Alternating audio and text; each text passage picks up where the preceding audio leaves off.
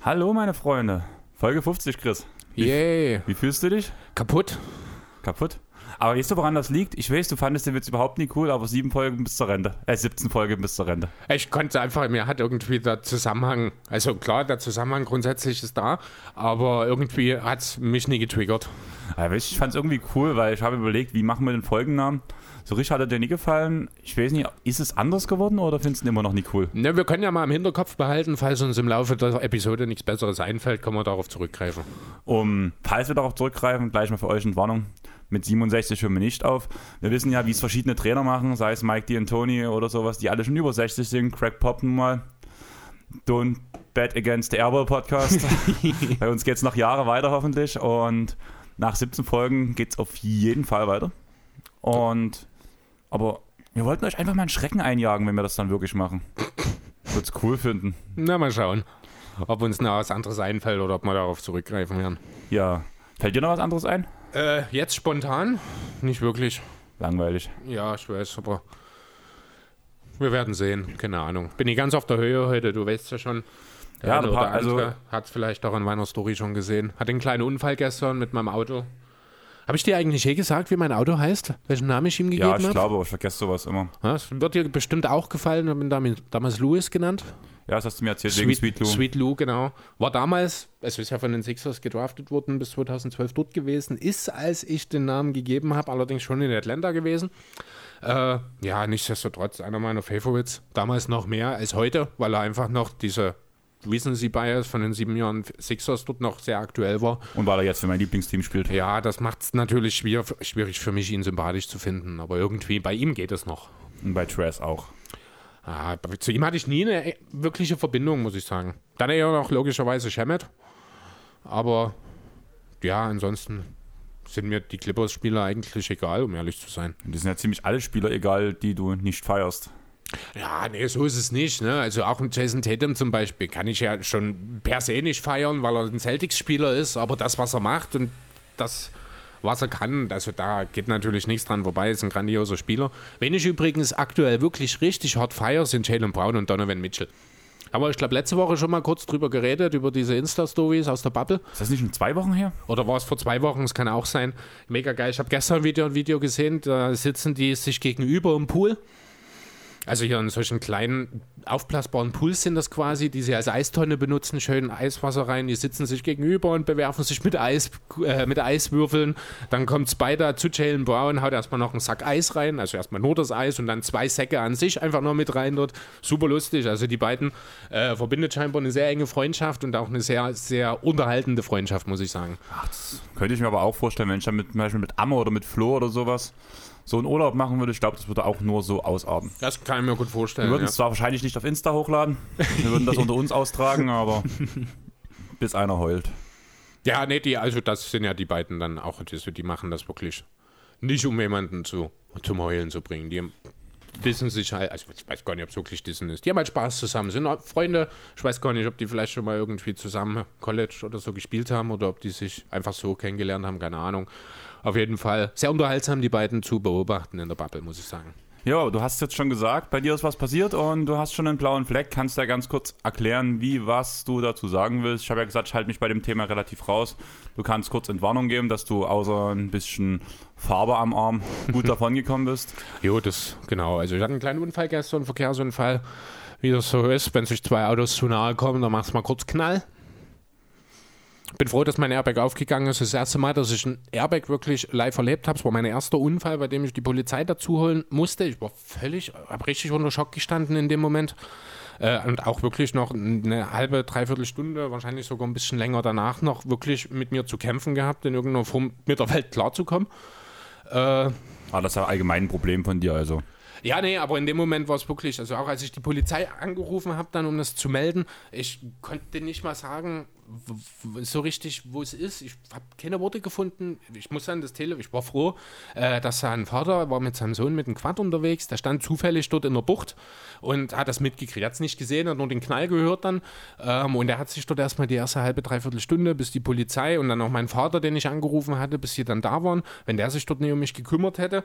Falls du das zufällig hörst, was ich für unwahrscheinlich halte, vielen, vielen Dank. Du hast mir echt sehr, sehr geholfen an der Stelle.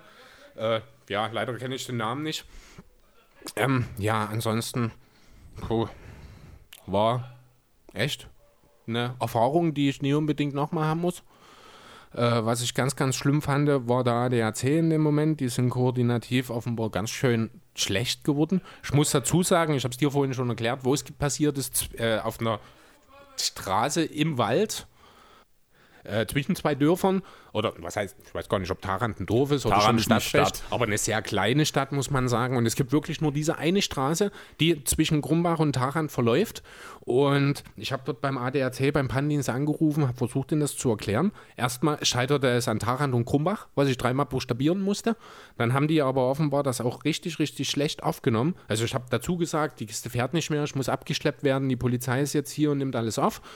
Ähm, und ja, genau, die hat das dann halt aufgenommen, hat aber, hat mir gesagt, 30 bis 45 Minuten, der Fahrer meldet sich vorher nochmal. Dachte ich, super, genau so stelle ich mir einen ADAC vor. Ja, dann kam ein bisschen später, kam, war dann die Polizei da, mal alles aufgenommen. Es ging eine Stunde und es hat sich noch keiner gemeldet vom ADAC. Da habe ich nochmal angerufen, habe nachgefragt, wie sieht es denn aus? Die Polizei ist jetzt hier auch mit der Aufnahme in ihren letzten Zügen. Die wollen die Unfallstelle wieder freigeben, äh, aber dafür muss das Auto von der Straße. Haben sie nochmal nachgeguckt, haben nichts gefunden.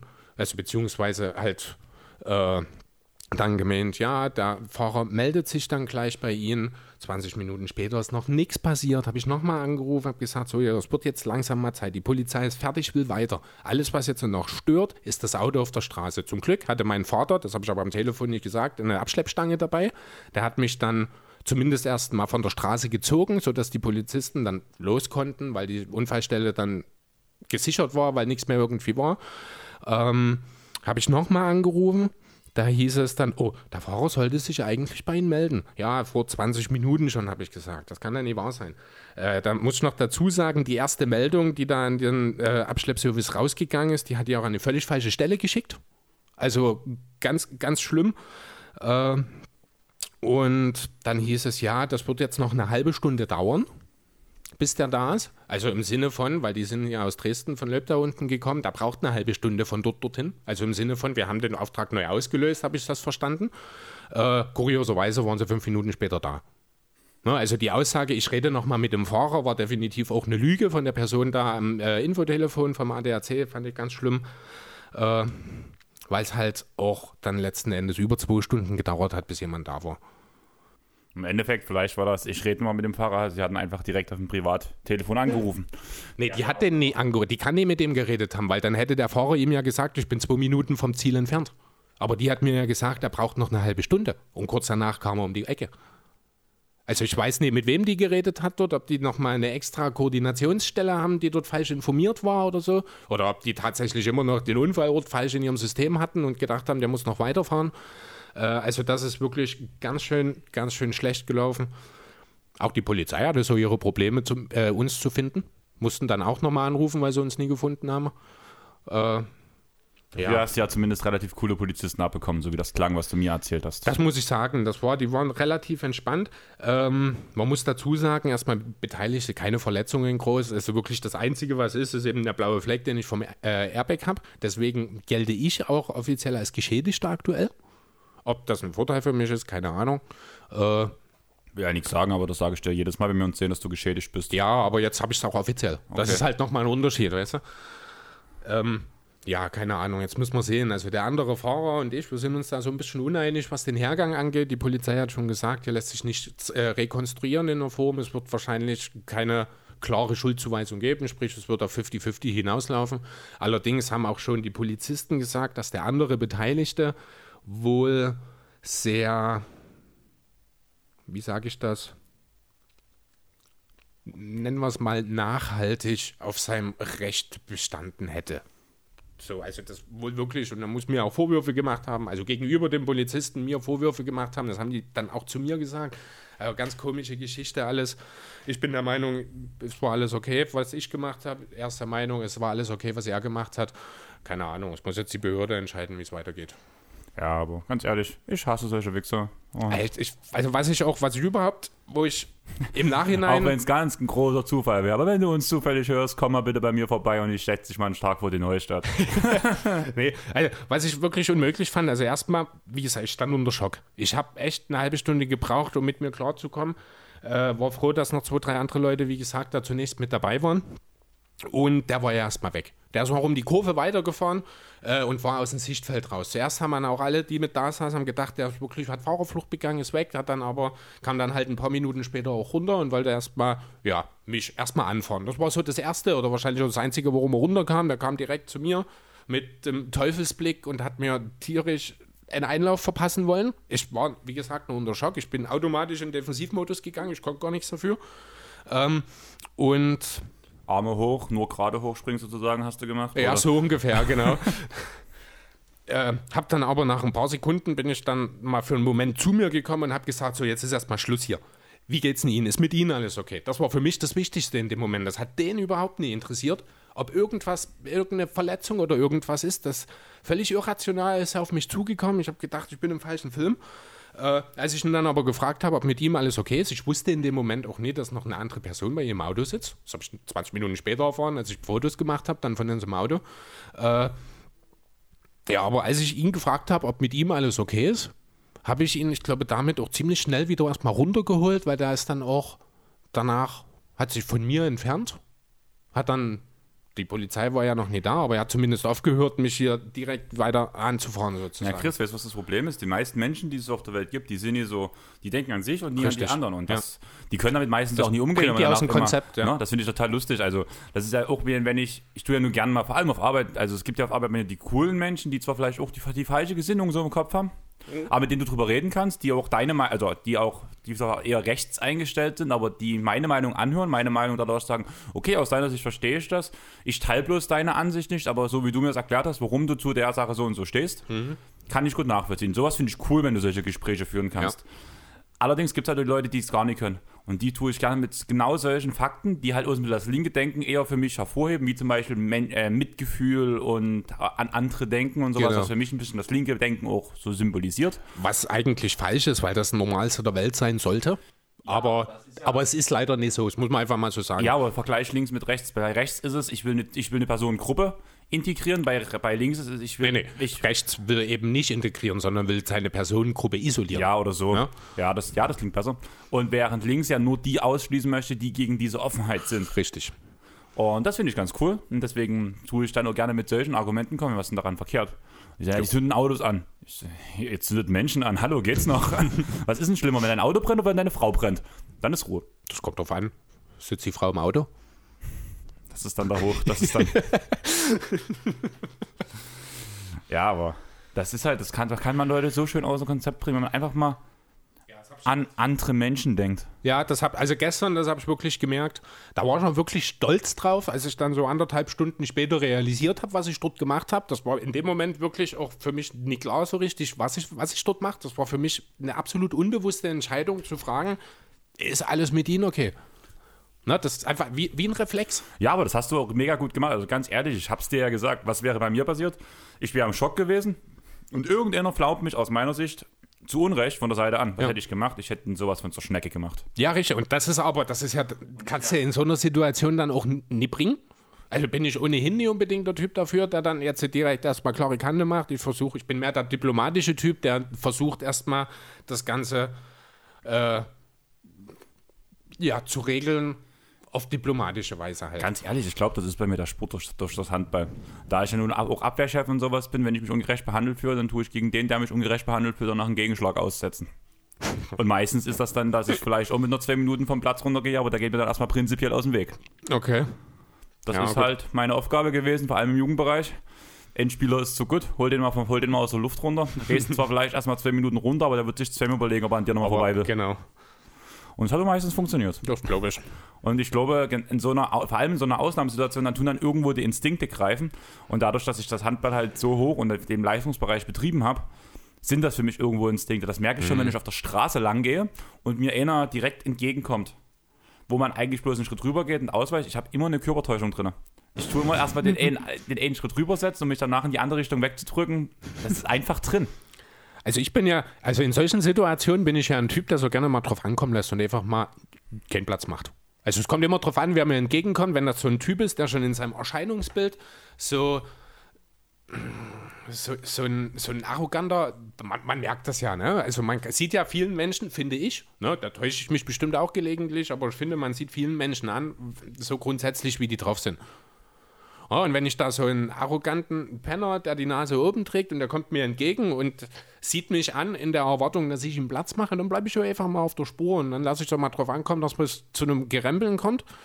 Ähm, und ja, keine Ahnung. Also ich habe jetzt noch nie daraus die Konsequenz gehabt, dass der Typ mich dann anmacht oder versucht zu verprügeln oder irgendwas, aber keine du wohnst ja auch im Gegensatz zu mir in einem gesitteten Stadtteil. Ne? Ja, Also das ist hier sagen. vielleicht auch nochmal was anderes, aber es ist eigentlich egal, wo es ist, ob das dann in der Altstadt irgendwo ist oder hier. Da, Weißt du, die Rentner, die dir dann entgegenlaufen, die haben da natürlich auch Angst vor dir.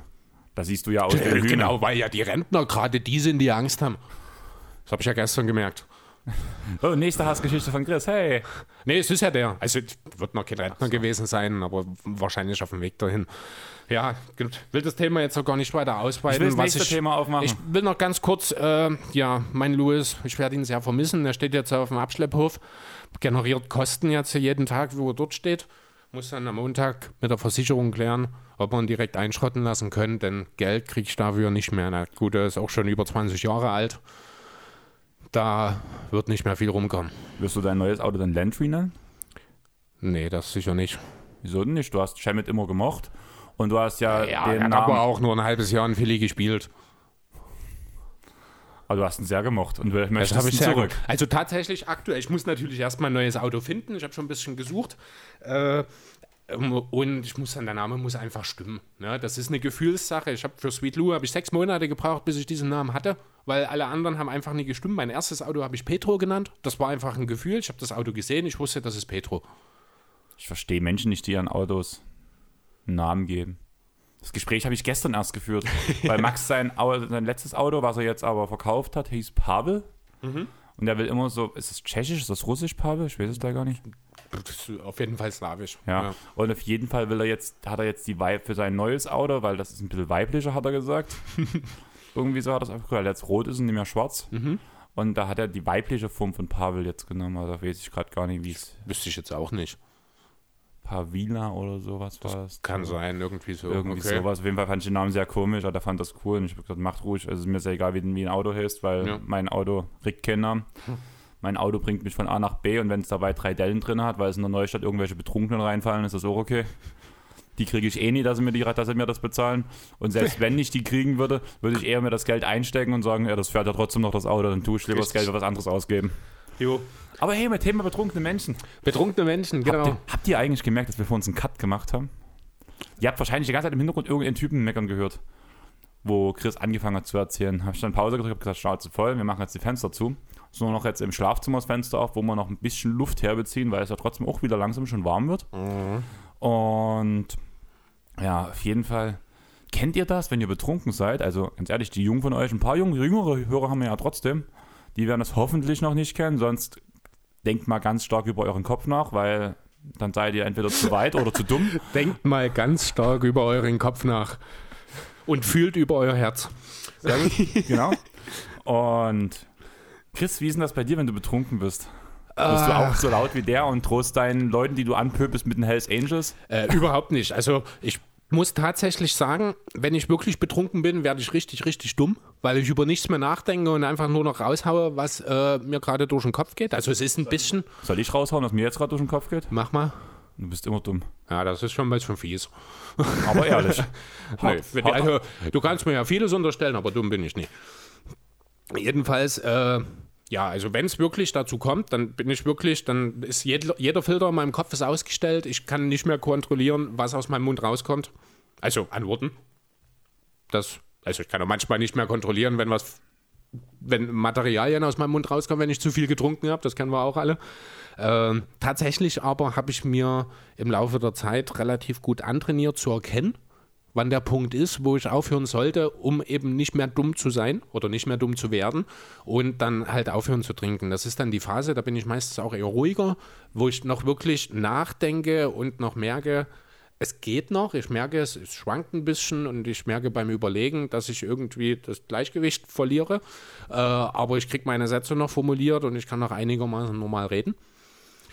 Wenn ich in dem Moment dann eben auch realisiere, und das funktioniert ganz gut, dass ich jetzt vielleicht eher aufhören sollte oder eine Trinkpause und mal Wasser trinken sollte, ähm, ja, dann bin ich eher der ruhige Typ, dass ich wirklich äh, ja, lauter und dumm werde, sage ich mal. Das passiert eigentlich, also das ist in den letzten Jahren auch nicht mehr passiert, weil ich mich da wirklich gut im Griff habe inzwischen und eh nicht so der Trinker bin. Ja, das ist bei mir was anderes, ne? Mit dem Thema Trinker. Ich denke schon, ja. Aber bei mir ist der betrunken Zustand der, der bei dir der angetrunken Zustand ist, dass ich einfach ruhig werde. Ich merke, ich bin betrunken, scheiße. Das soll nie auffallen. Da wäre ich ruhig, denke über jeden Satz, den ich sagen will, fünfmal nach. Deswegen dauert vielleicht manchmal Antwort ein bisschen länger. Aber alle meine Freunde sagen immer, was, du warst betrunken? So, ja. Mir geht's auch mega schlecht, ich habe mega Kater. Und aber die merken es halt nie. Einfach weil ich ruhiger wäre, meine Sätze mit Bedacht sage, da ich ja im nüchternen Zustand schon einfach mal gern drauf loslaube und einfach irgendwelche Scheiße raushaue, die auch unüberlegt ist. Mhm. Und im betrunkenen Zustand denke ich, ist wahrscheinlich der Gedanke, bevor das noch schlimmer wird, solltest du jetzt langsam mal drüber nachdenken, was du hier sagst. und dann funktioniert das bei mir eigentlich ganz gut. Und ich würde sagen, also ich bin ein sehr angenehmer Trinker. Und ich, was ich nicht kann, ist danach zum Beispiel auf Wasser oder Cola oder sowas umsteigen, muss ich sagen. Weil ich finde mich, fühle mich dann immer irgendwie, irgendwie komisch, wenn es eine Cola mal ist, um nochmal munter zu werden, um mal so ein Pep zu kriegen. Okay, ja, aber solange ich nicht auflege, kann ich das nie. Okay. Und ich merke aber, wie danach zum Beispiel aus, wenn ich gut trinke, dann brauche ich halt für ein normales Bier 20 Minuten vielleicht, wenn überhaupt. Ja, das zum Beispiel. Also ich wenn ich halt Zug drauf habe, wenn ich Appetit drauf habe, dann geht das halt relativ fix weg. Mhm. Während du aber danach im Laufe des Abends, das mal, da werden meine Bierzeiten länger. Also ich brauche länger, um ein Bier auszutrinken, wo ich dann auch manchmal eine Stunde an einem normalen Bier trinke. Das ist bei mir genau umgedreht. Mein erstes Bier, also das erste geht meistens noch, das kann durchaus mal eine halbe Stunde auch weg sein, aber dann ab dem zweiten so äh, brauche ich relativ lange meistens für das Bier, sodass ich halt oftmals auch einfach gar nicht so viel trinke, dass ich wirklich betrunken werden kann, weil ich einfach nicht so schnell trinke, das Bier. Also wenn ich am Abend mal fünf, sechs Bier trinke, dann ist das eigentlich schon viel für mich. Also dann ist das wirklich schon viel für mich. Ich trinke selten mehr als zwei oder drei eigentlich. Äh, deswegen bin ich auch selten betrunken. Ich sage jetzt mal nicht, wie es bei mir ist. Ich glaube, das wird peinlich. Aber wahrscheinlich ein bisschen anders. Ja, ich vertrag halt. Ich vertrag ja. halt gut. Allerdings warst du mit uns auch noch nicht feiern, ne? Also, das stimmt. Zum Beispiel Nomi ist ja auch so ein langsamer Trinker. Mhm. Ja, wenn danach halt mal vor allem in dieser Barrunde, mit denen ich halt immer unterwegs bin, die ich halt in Katie's kennengelernt habe, wenn wir mit denen feiern gehen oder Billard spielen auch gehen bloß. Ja. Was da vor allem an Schnaps geschüttet wird, ist halt schon heftig. Ja, da bin ich ja schon raus. Ja, ne? Momi also, eigentlich auch und hat trotzdem mitgetrunken. Ja, das. Den ersten, den er sich geholt hat, wir haben immer für die, die nicht mittrinken wollen, gibt es ein Placebo. Mhm. Das ist dann zum Beispiel, wenn wir eine Runde Telefon trinken, dann kriegt er halt bloß den Bitterlemon ohne den Wodka drin. Okay. Halt einfach ein alkoholfreier Schnaps, dass er mit anstoßen kann, ja, genau. fürs Gemeinschaftsgefühl. Ja. Es gehört für uns das eigentlich cool. irgendwo dazu, jo. weil ist halt, gehört dazu, finde ich. Und wenn dann halt kein Alkohol ist und danach musste Nomi die nächste Runde holen, auf einmal war bei ihm auch Wodka drin. Aha. Ja, und so okay. ging das dann los, weil danach einfach die Stimmung in dieser Runde immer ziemlich cool ist. Mhm. Und dann stößt man doch mal mit an. Wenn jetzt alle N trinken, dann kann man ja auch N trinken. Und aus N wird 2, aus 2 wird 3. Ich weiß nicht, kennst du das irische Volkslied hier, Ort Lang Sein? Ort Lang Sein, ja. ja. Da ist doch die Textzeile drin, let's have a drink, or maybe two, or maybe three or four, and five and six, and seven turning, or maybe even more. das war ungefähr Nomi seine Stelle, Ende okay. des Abends bin ich froh, dass er ihn in die Groove Station gekotzt hat. Von daher würde ich sagen, alles easy. Aber Chris, wir sind jetzt bei 23 Minuten Off-Topic. Ich glaube, wir haben Nomi dort schon rausgeschmissen. Es gibt danach acht Teams, die rausgeschmissen wurden. Was sollten aus denen werden? Äh, ja, was soll aus denen werden? Wahrscheinlich sollen die nächste Saison trotzdem wieder mit einem Ligabetrieb teilnehmen. Das ist schon mal schön. Ich habe gedacht, die fliegen komplett raus. Ja, machen ihre eigene Liga. Ähm, ja, also die guten werden ja jetzt liebevoll die Delete 8 genannt. Die NBPA und die NBA haben sich jetzt äh, dahingehend auf ein Trainingskonzept geeinigt. Hintergrund war in erster Linie halt, dass äh, diese acht Teams Sorgen hatten, äh, dass die Spielerentwicklung beeinträchtigt werden kann, weil die ja keine geregelten Trainingsmöglichkeiten seit dem Lockdown haben. Finde ich berechtigt, die Aussage. Absolut, äh, gehe ich absolut mit. Deswegen hat man sich jetzt eben äh, darauf geeinigt, dass es von Mitte September bis Anfang Oktober äh, die Teams ein campusähnliches Umfeld in ihren eigenen Trainingseinrichtungen erstellen. Also es macht dann, es wird keine Bubble für alle acht Teams geben, sondern es ist für jedes Team einzeln. Die müssen dann halt, ähm, ja, es sind quasi Mini-Bubbles wirklich, müssen dann halt vorsorgen, es müssen äh, Wohnmöglichkeiten für Spieler und Trainer zur Verfügung gestellt werden. Äh, jedes Team, wie gesagt, errichtet seinen eigenen Campus. Es muss jeden Tag dann entsprechend ein Test, ein Corona-Test gemacht werden. Auch Zu- und Ausgänge, also Ein- und Ausgang aus dieser Bubble ist dann entsprechend kontrolliert. Darf nicht einfach so passieren und ist dann, ich vermute mal, mit denselben Konsequenzen, also vier oder eben acht, sieben oder acht, was war die lange Version, Tage oder waren es sogar zehn? Zehn war, glaube ich, Zehn, ich glaube nicht sogar, genau, dass da eben auch eine Quarantäne zur Folge hat, wenn die rausgehen und wieder reinkommen. Äh, soll also auch dasselbe sein. Und das Ganze ist in zwei Phasen eingeteilt. Und zwar soll es zunächst vom 14. bis 21. September, also grundsätzlich erstmal ganz kurz noch, das Ganze ist freiwillig für die Spieler. Also wer nicht teilnehmen will an diesen Sachen, der geht halt nicht hin, der kann auch weiter individuell zu Hause trainieren oder es ganz lassen und dann fett in die nächste Saison gehen. Ähm, ja, genau. Zwei Phasen gibt es davon. Vom 14. bis 21. September soll es freiwillige individuelle Workouts dann in diesen, äh, was, sind das, was sind die Mehrzahl von Campus? Campi oder Campusse? Ich würde Kampen? Campusse sagen. Keine Ahnung. Kambüsen. Campinos? Campinos? Campino? nee, da gibt es bloß einen Waren. Das stimmt nicht. Und das ist in meinem na, Haut geritzt. es gibt eine, es gibt äh, Bonbons, die Campino heißen. Ja, Solche. Creme-Dinger habe ich früher sehr gerne ich gegessen. nicht. Weißt du das eigentlich, weil wir gerade bei Campino waren, was das auf meinem Arm bedeutet, was hier drauf steht?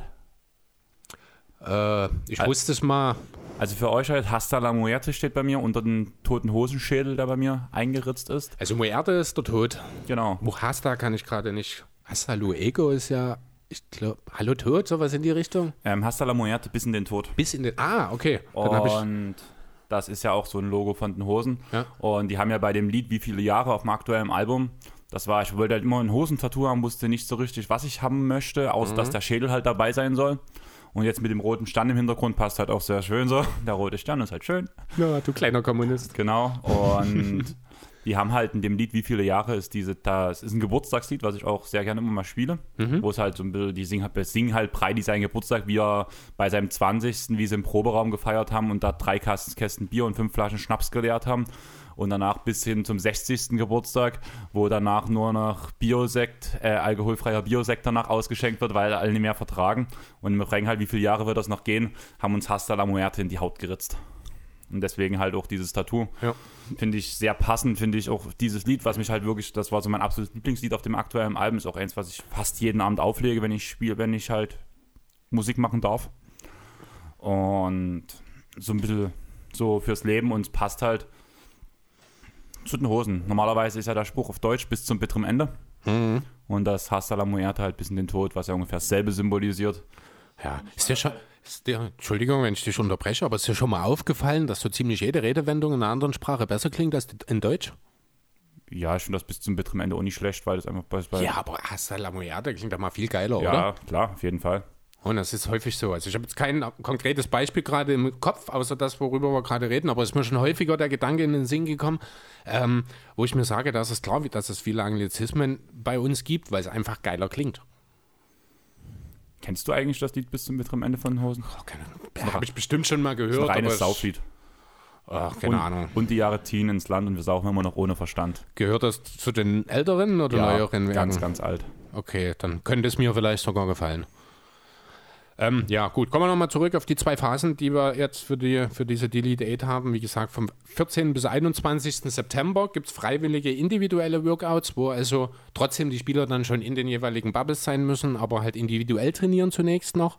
Und dann vom 21. September bis zum 6. Oktober soll es dann Gruppen-Workouts geben und wohl auch äh, einige Scrimmage-Games. So wie wir es halt auch äh, in Orlando vor den Seeding Games gesehen haben, Testspiele sozusagen ein bisschen mit rein. Dann hätte ich direkt mal eine Frage an dich. Mhm. Wir haben jetzt ja schon während der Seeding Games jetzt in Orlando gesehen, wenn dann zum Beispiel so ein Team wie die Bucks auf die Wizards getroffen sind Mhm. oder auf die Kings oder sowas, wie eindeutig die meisten der Spiele waren. Ne? Ja.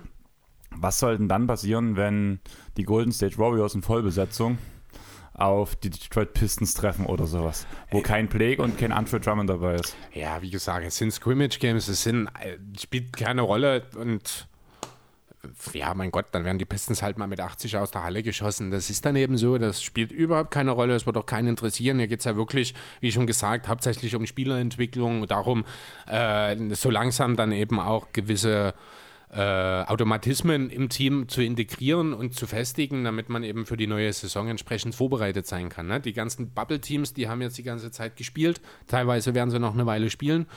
Ähm, die sind natürlich drin und die neue Saison beginnt relativ zeitnah und da muss man natürlich für diese acht Teams, ich weiß nicht genau, was man jetzt mit den Teams macht, die aus den Playoffs ausgeschieden sind, ob die dann dort auch nochmal, also ob die auch dann sowas erstellen können.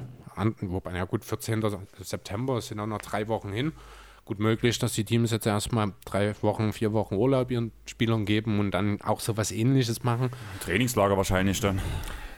Weiß ich gar nicht genau, ob das so richtig Trainingslager in dem Sinne gibt es ja nicht in der NBA. Also zumindest nicht das so, wie ich es jetzt aus dem europäischen Sport kenne. Ja, die, die haben doch diese Trainingscamps vor der Saison.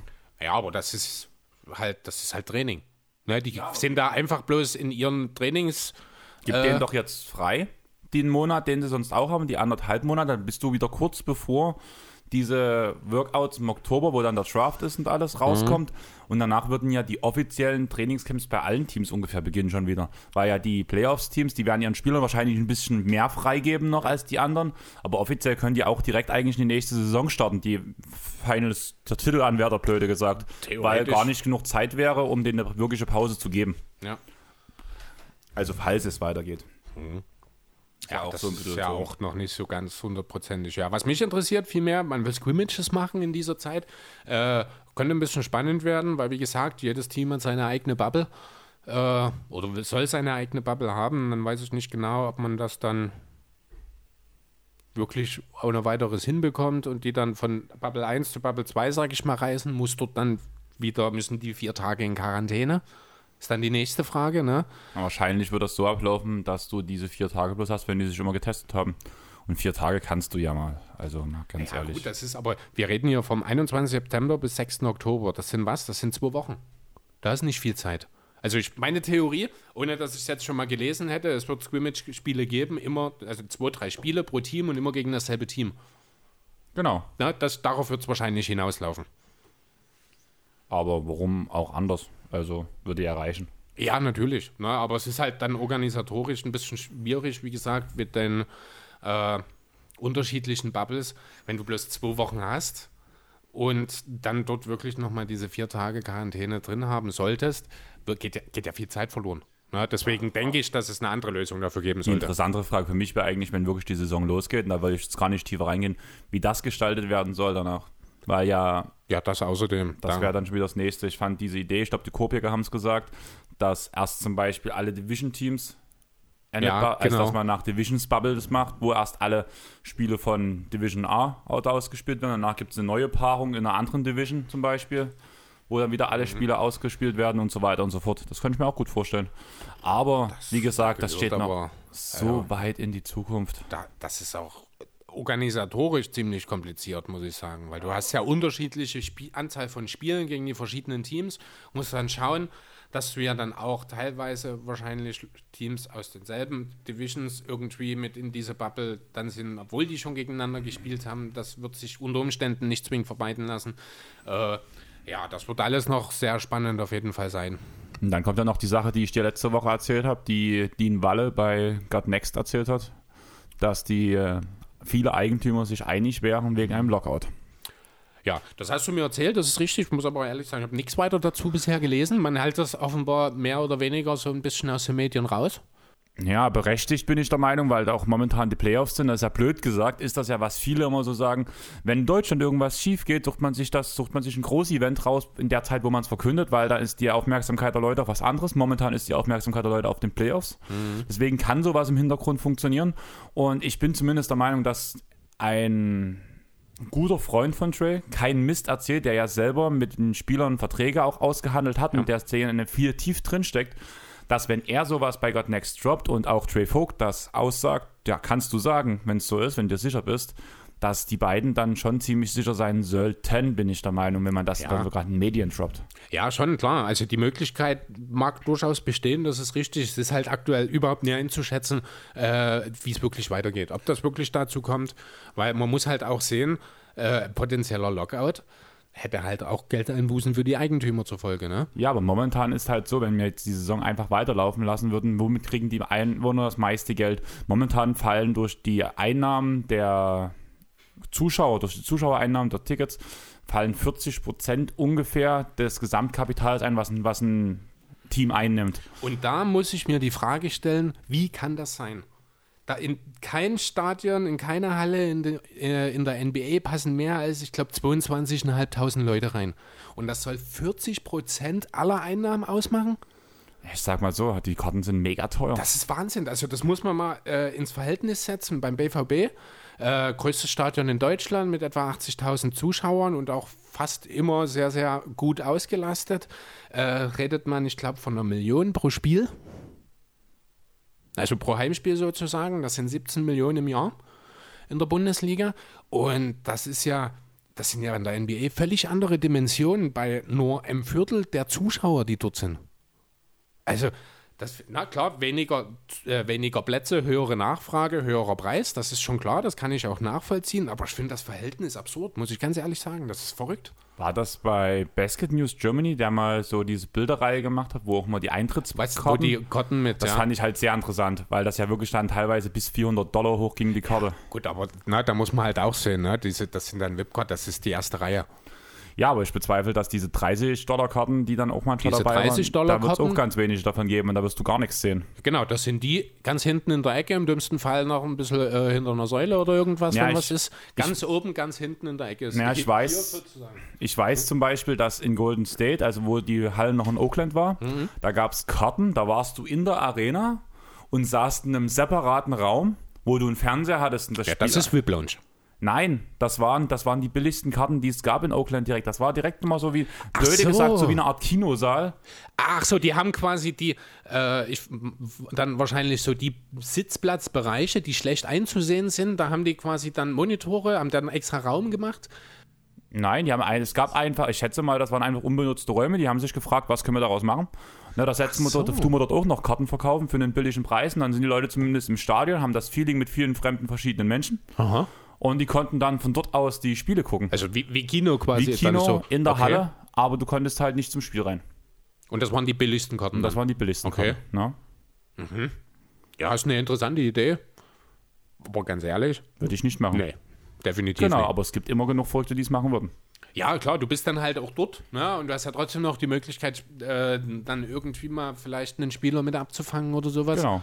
Äh, klar ist das, aber wenn ich im Stadion bin, will ich mir das doch nicht am Monitor. Also dann ist die einzige Leinwand, die mich interessiert, ist der Würfel oben in der Mitte. Genau. Und das ist halt so Sachen, wo ich mir halt sage, so, hm, dass wenn da aus sowas sogar aus Eintrittsgelder gescheffelt werden, kann ich mir das mit den 40% gut vorstellen.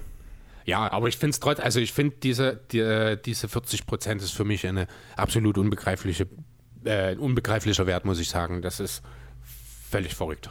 Auf jeden Fall, aber ist nun mal so, wenn es neuere Infos dazu geben sollte, werdet ihr sie natürlich von uns hören.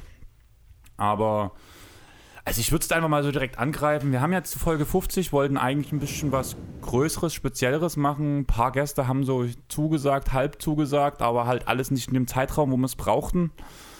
Und da wird auf jeden Fall spätestens in der Offseason was kommen. Da haben wir auch schon eine feste Zusage, müssen nur noch gucken, wann das wird. Das wird eine Überraschung für euch.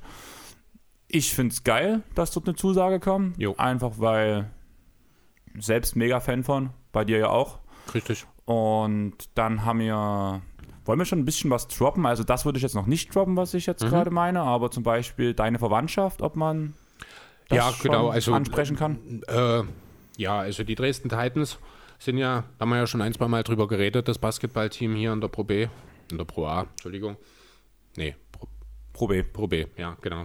Äh, habe ich halt Verwandtschaft im Vorstand, da werden wir mal schauen, ob wir da irgendwie mal was hinbekommen. Du hattest auch schon mal mit einem Spieler Kontakt, jetzt auch neulich nochmal, wenn mich nicht alles täuscht. Und da Ne? hat ja Max auch zugesagt, dass der Sender Genau. von denen, der seit dem Jugendbereich da spielt, ist zwischendurch bloß mal zu den Uniriesen nach Leipzig gegangen. Ist jetzt Nach Coburg. Was? Nach Coburg. Nach Coburg? Er war in Coburg. Okay, dann Glückwunsch.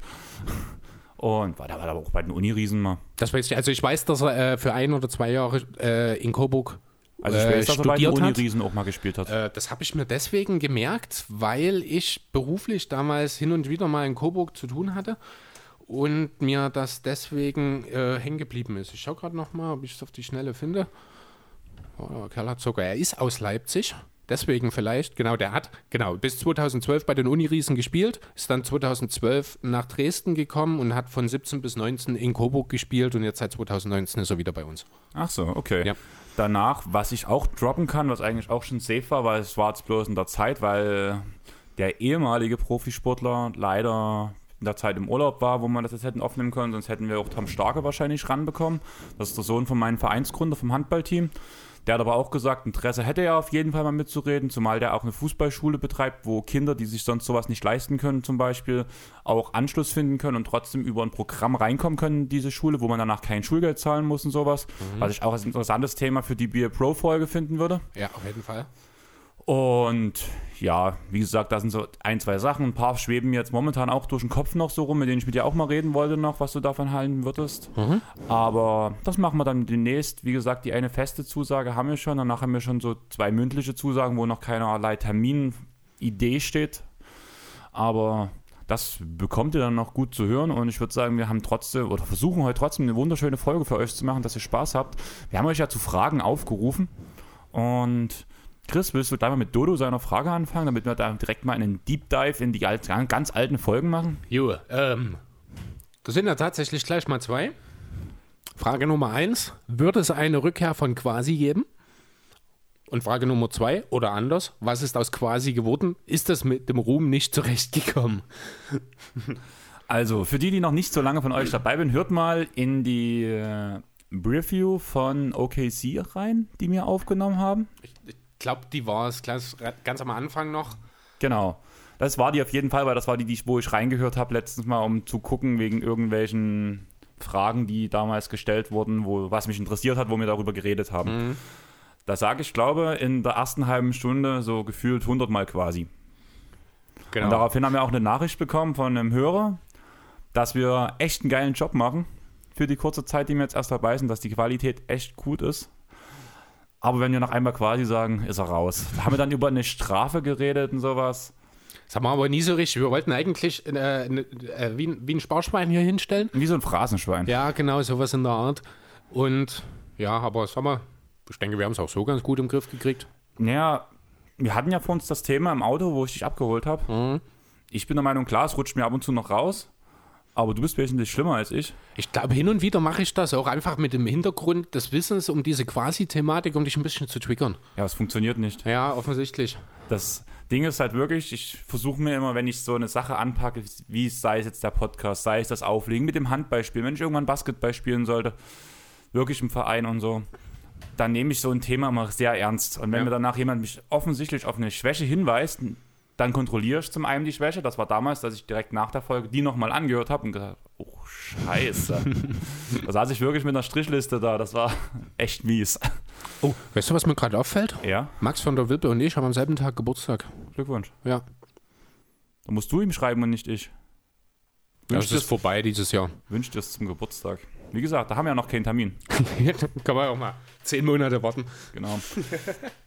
Nein, und deswegen habe ich es einigermaßen raus und reagiere sogar selbst sehr allergisch auf das Wort. Ich finde es jetzt nicht schlimm, aber ich werde schon dadurch irgendwie getriggert, einfach aufgrund von dieser Aussage, weil ich achte jetzt drauf, dass ich das Wort so wenig wie möglich verwende.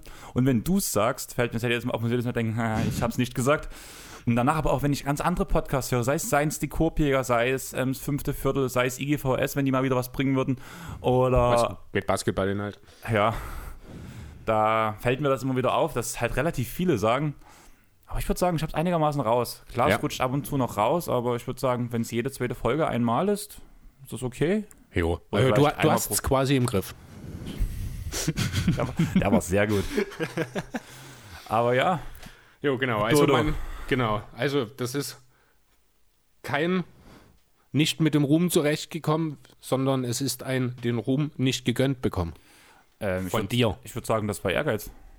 Das ist So reiner Ehrgeiz. Ja. Also ihr wisst ja auch, dass ich sehr gerne Shisha rauche. Ich hatte eine Wette mit einer Freundin abgeschlossen, seitdem da durfte ich dann zwölf Tage am Stück, das war bis zum Monatsende halt gesagt, keine Shisha rauchen. Ich so, ganz ehrlich, accept, kein Ding. Das ist dann der Ehrgeiz, den ich habe, wenn ich was mir Ja, wobei vornehme. kein Ding würde ich es nie nennen. Also du hast es geschafft, ich war auch beeindruckt, ich hätte es nicht unbedingt erwartet, aber man hat schon dich ab und zu mal so ein bisschen gesehen, wo du dachtest, ah, jetzt wäre schon mal cool irgendwie. Ja, aber trotzdem war es halt, ich habe es halt nie gemacht. Aber Und- du hast durchgezogen, Ja. ja, richtig. Und das große Ding an der Sache ist, ich weiß nicht, ob wir das Thema überhaupt schon mal hatten, ich glaube, ich habe es dir erzählt, dass ich kaum noch Shisha rauche. Äh, nicht wirklich, ne? Das Ding ist, sonst, also vor diesen zwölf Tagen war ja wirklich, ich habe mir die Shisha gebaut, konnte anderthalb Stunden rauchen, entspannt und hab danach, bin danach schlafen gegangen oder hab halt danach die Shisha zur Seite gestellt und gut war. Durch diese, alleine diese zwölf Tage haben mein Lungenvolumen wahrscheinlich so weit runtergeschraubt, dass ich keine Shisha mehr alleine schaffe. Okay. Und anstatt, dass ich anderthalb Stunden rauche, maximal noch eine halbe Stunde, dann merke ich schon, dass es im Kopf anfängt zu drehen. Und dann ist wieder der Punkt, dass ich relativ geizig bin bei sowas. Und ich dann den teuren Tabak, weil ich mir auch nur, nur guten Tabak hole, Ja. nicht. Das lohnt sich dann eh. Genau. Und deswegen, ich rauche nur noch, wenn Freunde da sind. Die Reste der Zeit rauche ich gar nicht mehr. Okay, cool. Ja, cool, weiß ich Ja, nicht. Ich, ja, würde gerne Shisha rauchen, aber da ist dann mein Kopf, der dann da dazwischen funkt. Und deswegen mache ich das nicht. Das ist so, das ist so dumm. Ja, ist doch in Ordnung. Ich fand eine Frage, ich weiß nicht, war mal, äh, zu quasi haben wir alles gesagt, oder? Ja, würde ich sagen. Viele Grüße an Dodo nochmal. Wir freuen uns, wenn wir uns endlich mal auf dem Platz begegnen können.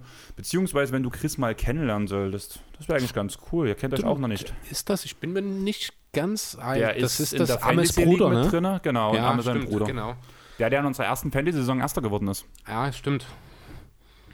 Aber bin mir nicht sicher, ob wir uns schon mal über den Weg Nein, gelaufen definitiv sind. nicht. Das, ich habe Dodo auch bestimmt zwei Jahre nicht gesehen. ach, dann Aber mit nicht. ihm war ich zum Beispiel damals in der Halle, wo ähm, ich glaube Dallas gegen Berlin Alba gespielt hat. Aha. Da war ich mit Dodo, bin ich der Meinung. Also entweder das Spiel oder wo, wo die Spurs gegen Alba gespielt. Bei einem von beiden Spielen war er mit dabei. Okay. Dodo, wo warst du mit? Du warst bloß bei einem dabei. Das weiß ich noch. Aber welches war es? Ich glaube Dallas, oder? Du als großer Dirk Nowitzki-Fan. Wenn man es ganz genau nimmt, ist ja sogar Dodo noch mehr der Grund dafür, dass ich heute beim Basketball bin. Ach so? Weil Dodo hat Amma angesteckt und Amma hat mich angesteckt. Okay. Also wenn man es genau nimmt, danke Dodo. du bist der Grund, warum wir jetzt einen Podcast machen. Du bist schuld daran. Du musst mit dieser Schuld leben. Viele Grüße. genau. Ähm, jo, nächste Frage. Nutella mit oder ohne Butter? Frage kommt von Linus. Äh, was hat er noch dazu? Wenn ich wählen kann, bin ich im Team ohne Butter, aber mit Frischkäse. Bist du schwanger? Also nicht ich, Linus. Ja, ich weiß schon. Aber ähm, spannend, interessant. Erstmal grundsätzlich, wie isst du dein Nutella-Brötchen? Ohne Butter, ohne alles. Nutella direkt aufs Brot. Ich finde, das schmiert immer so eklig. Okay. Das sieht nicht mehr schön aus. Ich bin tatsächlich hin und her. Früher gab es da für mich überhaupt keine zwei Meinungen. Da war immer mit Butter, also nicht Butter klassisch, sondern Margarine, aber ich bleibe da einfach halb halber, äh, einfach halt, ein, eins, zwei, drei, Einfachheit halber einfach bei Butter.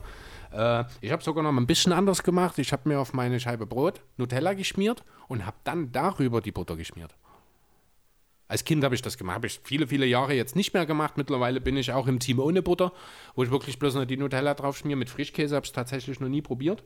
Aber früher, weil ich fand das wie ein bisschen erfrischend im Mund, wenn die Butter auf der Nutella war sozusagen. Also ich habe die auch nicht zusammengeklappt, ne? das war dann halt einfach wie eine Scheibe Toast, Nutella drauf, bisschen Butter drüber und habe das dann so gegessen. Fand ich super als Kind. Ihr seid beide komisch. Also ich verstehe diese Frage mit der Butter, verstehe ich.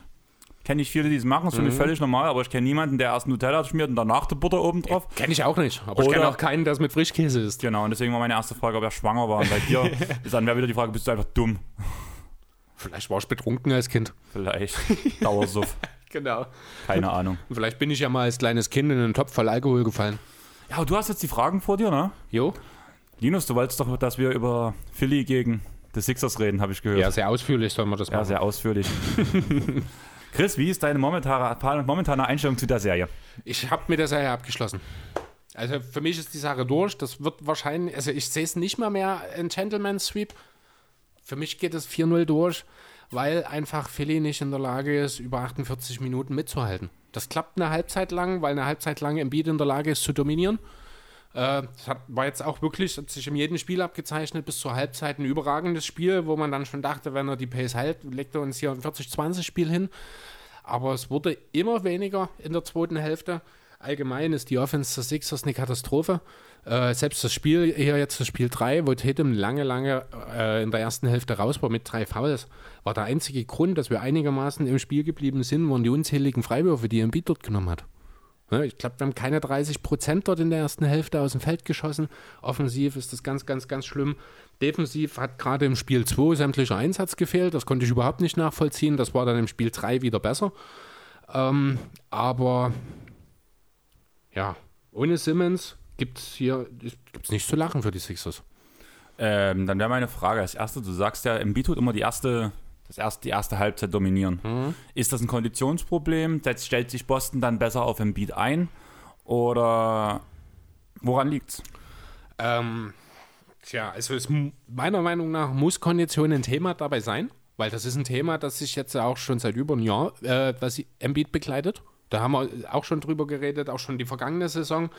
Äh, von daher kann es nicht nur die gegnerische Defense sein. Ich finde, da gehört auch ein bisschen äh, das Konditionelle dazu. Man muss halt auch dazu sagen, dass Embiid äh, sehr oft mit Wehwehchen zu kämpfen hat und ich würde jetzt mal behaupten wollen, dass er bisher in seiner Karriere noch nie hundertprozentig fit war. Einfach weil immer auch konditionell die letzten Prozent gefehlt haben, weil halt immer wieder irgendwie ein kleines Wehwehchen irgendwo dazwischen kam. Äh, deswegen ist es ja ein Konditionsthema, aber natürlich sind auch die Teams, äh, gerade ein Team, was von Brad Stevens gecoacht wird, ist durchaus in der Lage, Ingame-Adjustments äh, vorzunehmen, um eben Embiid dann besser in Schach zu halten und das besser hinzubekommen. Ähm, ja. Ja, du hast ja gesagt, zum Beispiel, die Wurfquoten momentan bei Philly sind mega schlecht. Ja. Und kann es vielleicht sein, dass am Anfang Boston immer noch sagt, wir tun erstmal normal verteidigen, gucken, wie die Werfer heute drauf sind. In der ersten Halbzeit merken die dann, ey, die werfen, egal wie frei sie sind, einen Treffen nicht. Da ziehen wir einfach mehr auf ein Beat zusammenziehen. Weil dann würde ich schon wieder nicht auf ein Konditionsthema schieben, sondern eher auf Brad Stevens Adjustments. Ähm, naja, aber wenn das so ist, dann stellt sich ja schon die Frage, warum das immer erst in der zweiten Hälfte passiert, wenn die Adjustments ja durchaus auch schon vorher hätten vorgenommen werden können. Weil Boston erst, erst checken will, ob die Nee, Spieler das wirklich ich nicht. treffen. Das ist, nee, das ist, kann ich mir nicht vorstellen, dass man auf so ein Risiko geht, äh, weil trotzdem die Sixers an sich ja gefährlich sind. Nach wie vor. Wenn es mal gut läuft, wie gesagt, Embiid ist eigentlich theoretisch in der Lage, diese Serie zu dominieren. Macht das halt immer nur in 24 Minuten pro Spiel. Oder in 28 meinetwegen. Ich will jetzt nicht sagen, dass da direkt ein Cut ist. Äh, aber das wäre lustig. es würde so ab, ab, oben am Würfel ein, ein Symbol sein, das aufpoppt, Embiid zieht das und geht, schaltet drei Gänge zurück. Nee, das ist dann wie bei, wir haben vor uns Final Fantasy gespielt, zum Beispiel, wenn diese komische Sprechblase kommt, das bedeutet dann, dass ich keine Magie mehr einsetzen kann. Und, da, Okay. und dann da hast du immer so Embiid seinen Kopf als Comicfigur und dann so ein X drüber und das ist der Punkt, wo dann Embiid ausgeschalten ist. Damit ist diese Funktion, was quasi sonst die- der Tastendruck Embiid wäre, was bei mir bei Final Fantasy Magie wäre, ist dann Embiid aus. Und jetzt musst, kannst du nur noch mit Josh Richardson, Tybull und Harris auf den Korb werfen, die momentan alle gerade nicht besonders gut werfen.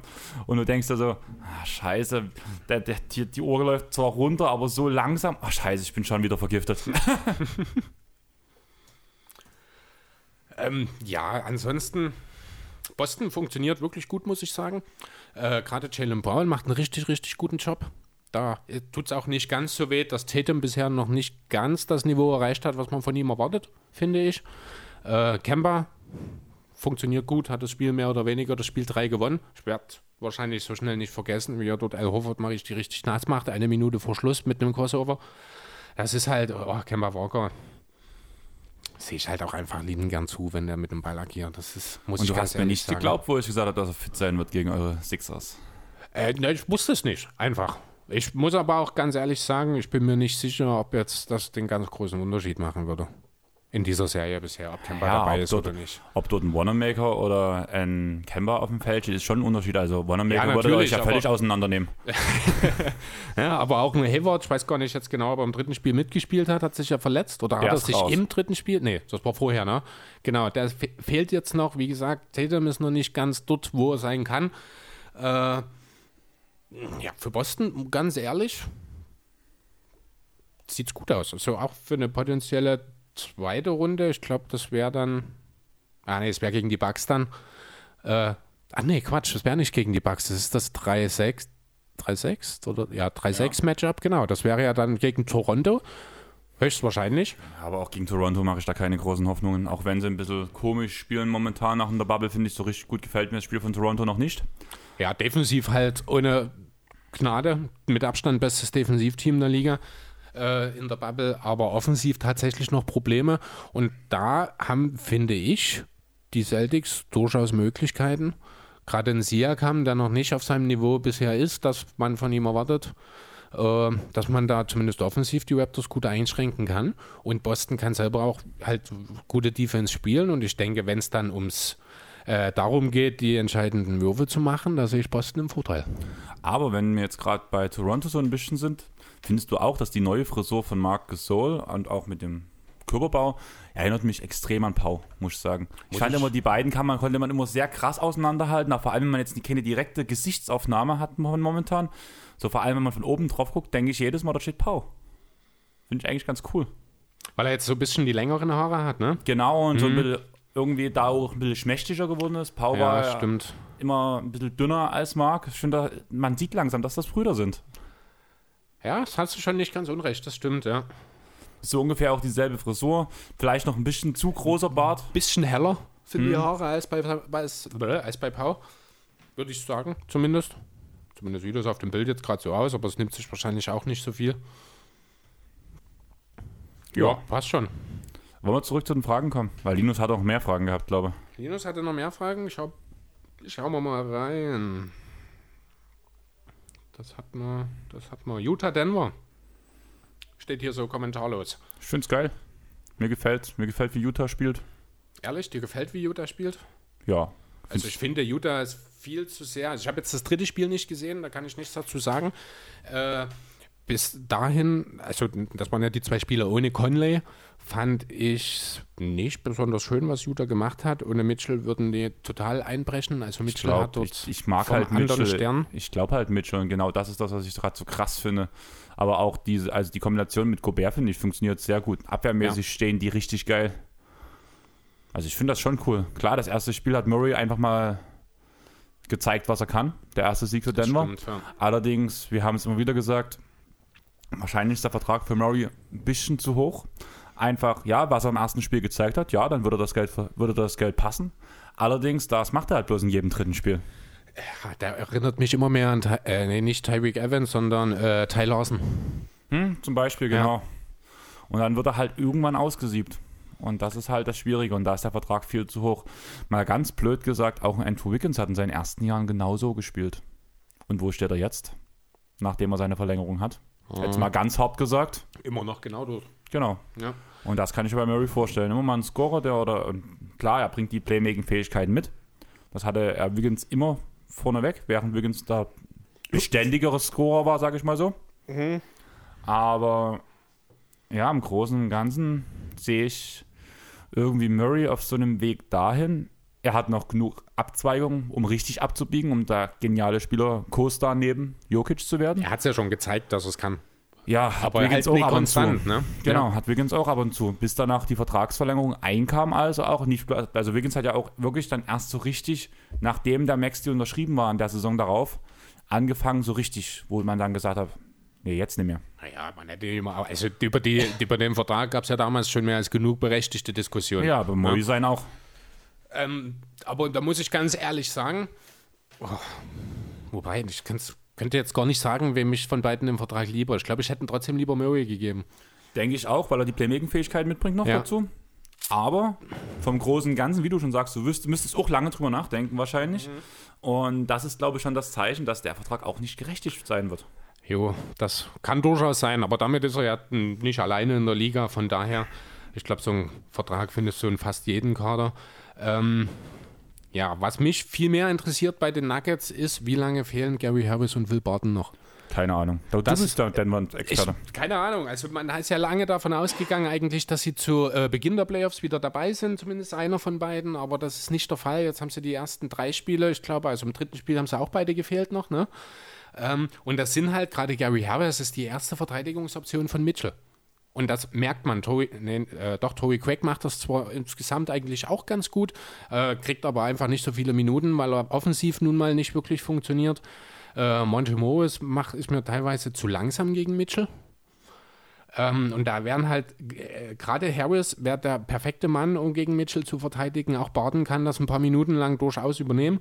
Ähm, Wobei ich da schon eher Harris sehe. Barton ja, natürlich, ohne Frage ist Harris der bessere Verteidiger von den beiden. Äh, aber Barton, finde ich, wird da doch ein Stück weit unterschätzt nach wie vor. Ich bin der Meinung, diesen Vergleich, so vor allem gegen Mitchell, Harris und ähm, Barton mhm. gegen Mitchell im Vergleich, so wie die Stints aufgeteilt sein könnten, ist wie bei den Clippers gegen Dallas, wie man einen George und einen Marcus Morris gegen Luca einsetzen kann. Man kann Marcus Morris mal gegen ihn einsetzen, aber der primäre Verteidiger sollte eigentlich Paul George sein. Das ist richtig, genau. Und der primäre Verteidiger von Donovan Mitchell bei den Nuggets hätte eigentlich Gary Harris gegeben. Genau, das meine ja, ich damit. Das genau. war gerade der, der, Vergleich, den ich mal habe.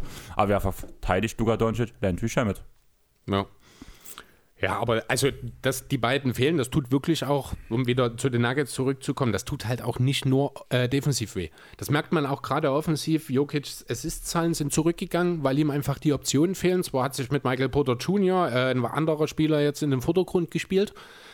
Aber bei Porter finde ich halt auch, dass er eigentlich einen Ball in der Hand braucht. Richtig, er, braucht nicht, er braucht nicht unbedingt äh, die Kreation der Teamkollegen. Natürlich ist es immer einfacher, wenn dir ein Wurf serviert wird. Aber Porter ist jemand, der selber kreieren kann, das ist richtig.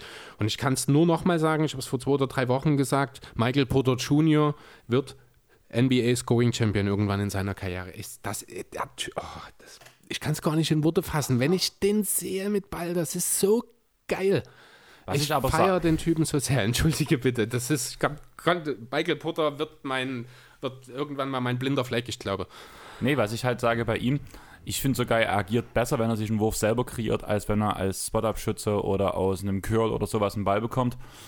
Ich finde, die Würfe sind bei ihm besser, wenn er sich den selber erarbeitet mit dem Ball in der Hand weshalb halt das mit Jokic dann schon wieder so ist.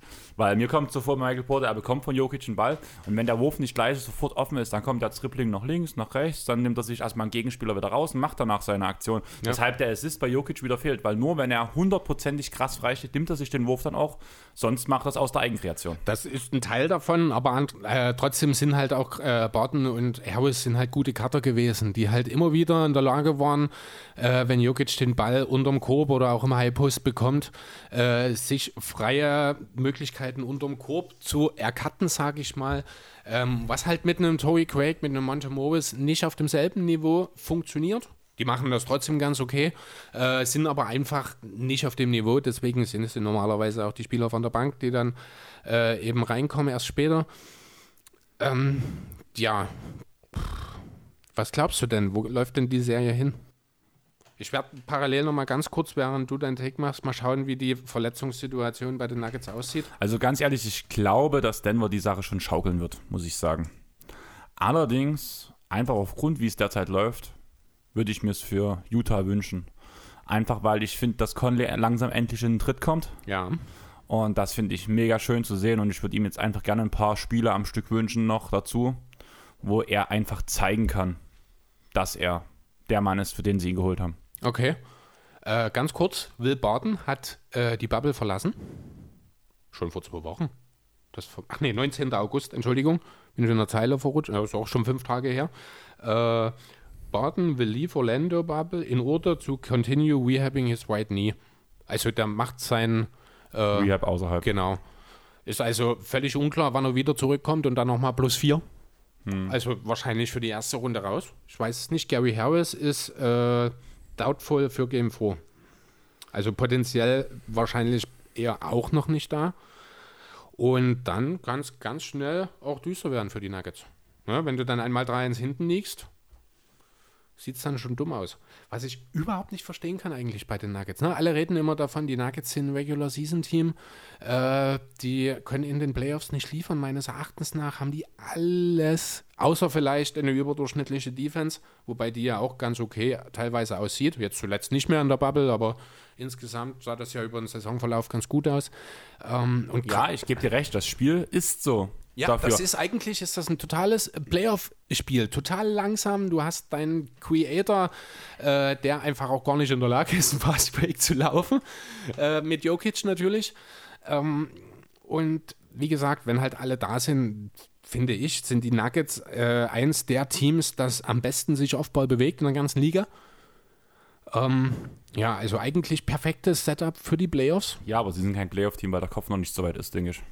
Ja gut, aber das müssten sie eigentlich, dafür haben sie letztes Jahr äh, viel gelernt. Da sollte eigentlich dieses Jahr ein Schritt weiter drin sein, aber jetzt haben wir halt das Problem mit Borden und Harris fehlen halt zwei Schlüsselspieler, deswegen ist das auch schwierig einzuschätzen, wie gut die Nuggets tatsächlich in den Playoffs aktuell sind. Ne?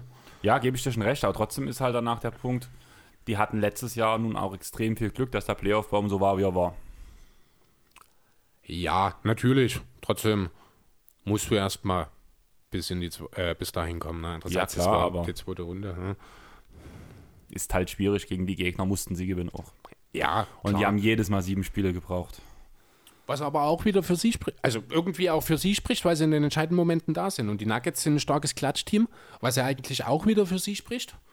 Also für mich, also ich kann noch nicht so richtig nachvollziehen, warum die Nuggets, also abgesehen von dem offensichtlichen Misserfolg gegen die Blazers, sage ich mal, letztes Jahr, aber ansonsten kann ich halt nicht so richtig nachvollziehen, warum die Nuggets so als Regular-Season-Team verschrien sind, muss ich sagen.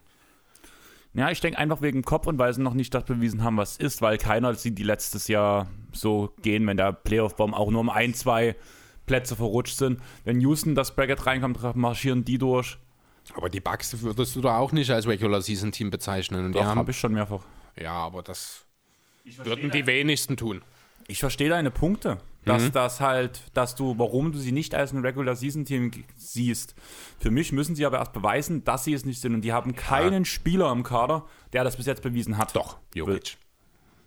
Wieso? Der ist auch noch nicht großartig weiter. Nee, Jokic sehe ich dort auch noch Jokic nicht. hat aber auch letztes Jahr hat bewiesen, dass er Serien eben auch in entscheidenden Momenten entscheiden kann. Hat das getan. Letztes Jahr hat er es auch häufig in, äh, auch in Regular Season Spielen gemacht. Er ist der Mann, der den Unterschied machen kann.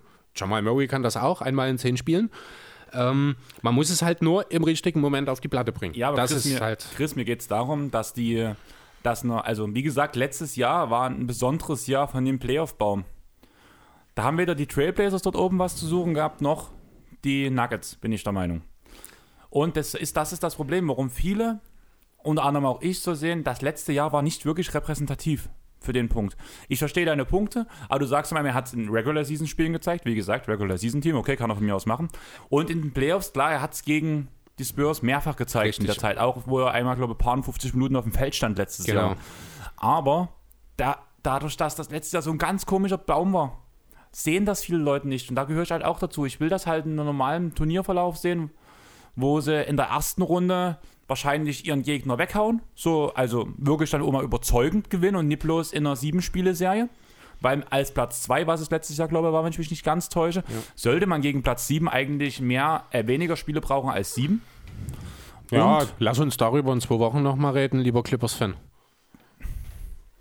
Ich sag auch, dass mir momentan noch nicht gefällt, was dort passiert. Ich bin, wir hatten ja letztens mit Sandro die Folge, dass wir alle nicht zufrieden sind mit Ja, dem, was passiert. richtig. Und ich bin immer noch an dem Punkt, dass ich Mhm. nicht zufrieden bin. Es gibt zwei, drei Spieler, wo ich sage, geil, gut so, dass er das so macht, aber dann war es das halt auch. Und da ist nur ein richtiger Leistungsträger dabei. Ja. Gut, äh, wollen wir vielleicht gleich ein bisschen über die äh, Clippers Mavs Serie sprechen? Ich weiß gar nicht, ob hier. Nee, die steht nicht extra mit drauf, aber ich würde trotzdem, weil es gab ja doch ein, zwei äh, auch ein bisschen. Aufträger. Genau. Ich würde schon nochmal äh, mit dir über diese Ejection, ich glaube im ersten Spiel war das von Porzingis reden. Da waren wir ja doch ein bisschen unterschiedlicher Meinung. Was? Ich fand eigentlich, wir waren da einigermaßen derselben Meinung. Du warst sogar noch mehr pro Clippers, als ich es war. Fand ich, wenn ich das richtig verstanden habe, wie Nee, du das war gesagt hast. völlig, ich, bin, ich gehe völlig d'accord mit dieser Ejection. Für mich ist Porzingis ganz schön dämlich gewesen in dem Moment. Wenn ich schon ein technisches habe, gehe ich dort nicht so rein. Deswegen sage ich gerade, du warst eher pro Clippers, dass die Clippers-Seite so, recht gewonnen ja, hat. Okay. Ähm, ja, gut, ob jetzt die Ejection, die Konsequenz dann die Niederlage ist, gut möglich. Weiß man natürlich nicht. Ne? Vielleicht hätte man wirklich 2 zu 0 führen können, wenn Posingis dort nicht rausgeht. Aber, also ganz ehrlich, auch die Reaktion, ja, natürlich gibt das, also pfeift das nicht jeder Schiri, das ist richtig. Aber ich finde es einfach dumm. Also mir fällt wirklich kein anderes Wort ein. Das ist schönes Beispiel im Fußball. Wenn ich schon eine gelbe Karte habe, dann gehe ich nicht mit auf einer Sohle in den Gegner. Weil dann kriege ich noch eine gelbe, dann fliege ich raus. Selbe Thema. Wenn ich schon eine, äh, ein technisches Foul bekommen habe, dann gehe ich nicht auf den Gegner zu und schubse ihn weg. Dann wäre meine Frage, aber weil das Bild habe ich jetzt, glaube ich, noch letzte Woche gesehen, das ist mir in der Sequenz, in dem Video gar nicht aufgefallen. Eigentlich hätte Morris ein Flagrant 2 kriegen müssen, bin ich der Meinung. Äh, kann ich jetzt so genau. Es gab für beide ein technisches, ne? Genau. Ähm, Und Morris wofür? hatte halt noch keins, deswegen war halt, Wofür? der ist ihm an die Gurgel gegangen. Echt? Hals hier, so. Porzingis? Nee, äh, äh, Luka, Morris, oder? nee, Morris ist Porzingis an die Gurgel gegangen. Ehrlich? Gibt sogar ein schönes Bild dazu, habe ich das letztens gesehen. Ist relativ schnell aufgelöst worden, weil sie direkt wieder auseinander, aber du hast richtig den Punkt auch, ich habe da ein Bild gesehen, in einer relativen Nachnahme, wo du auch siehst, dass er zudrückt, wo der Hals eingedrückt ist leicht. Okay. Würde ich mir jetzt tatsächlich eigentlich gerne nochmal kurz anschauen. Wenn du es direkt Ich findest. habe ich hab's direkt hier, wenn wir eine kurze Kannst- Auszeit machen, reinschauen und dann weitermachen. okay, ich mach Pause. Bis gleich, Leute.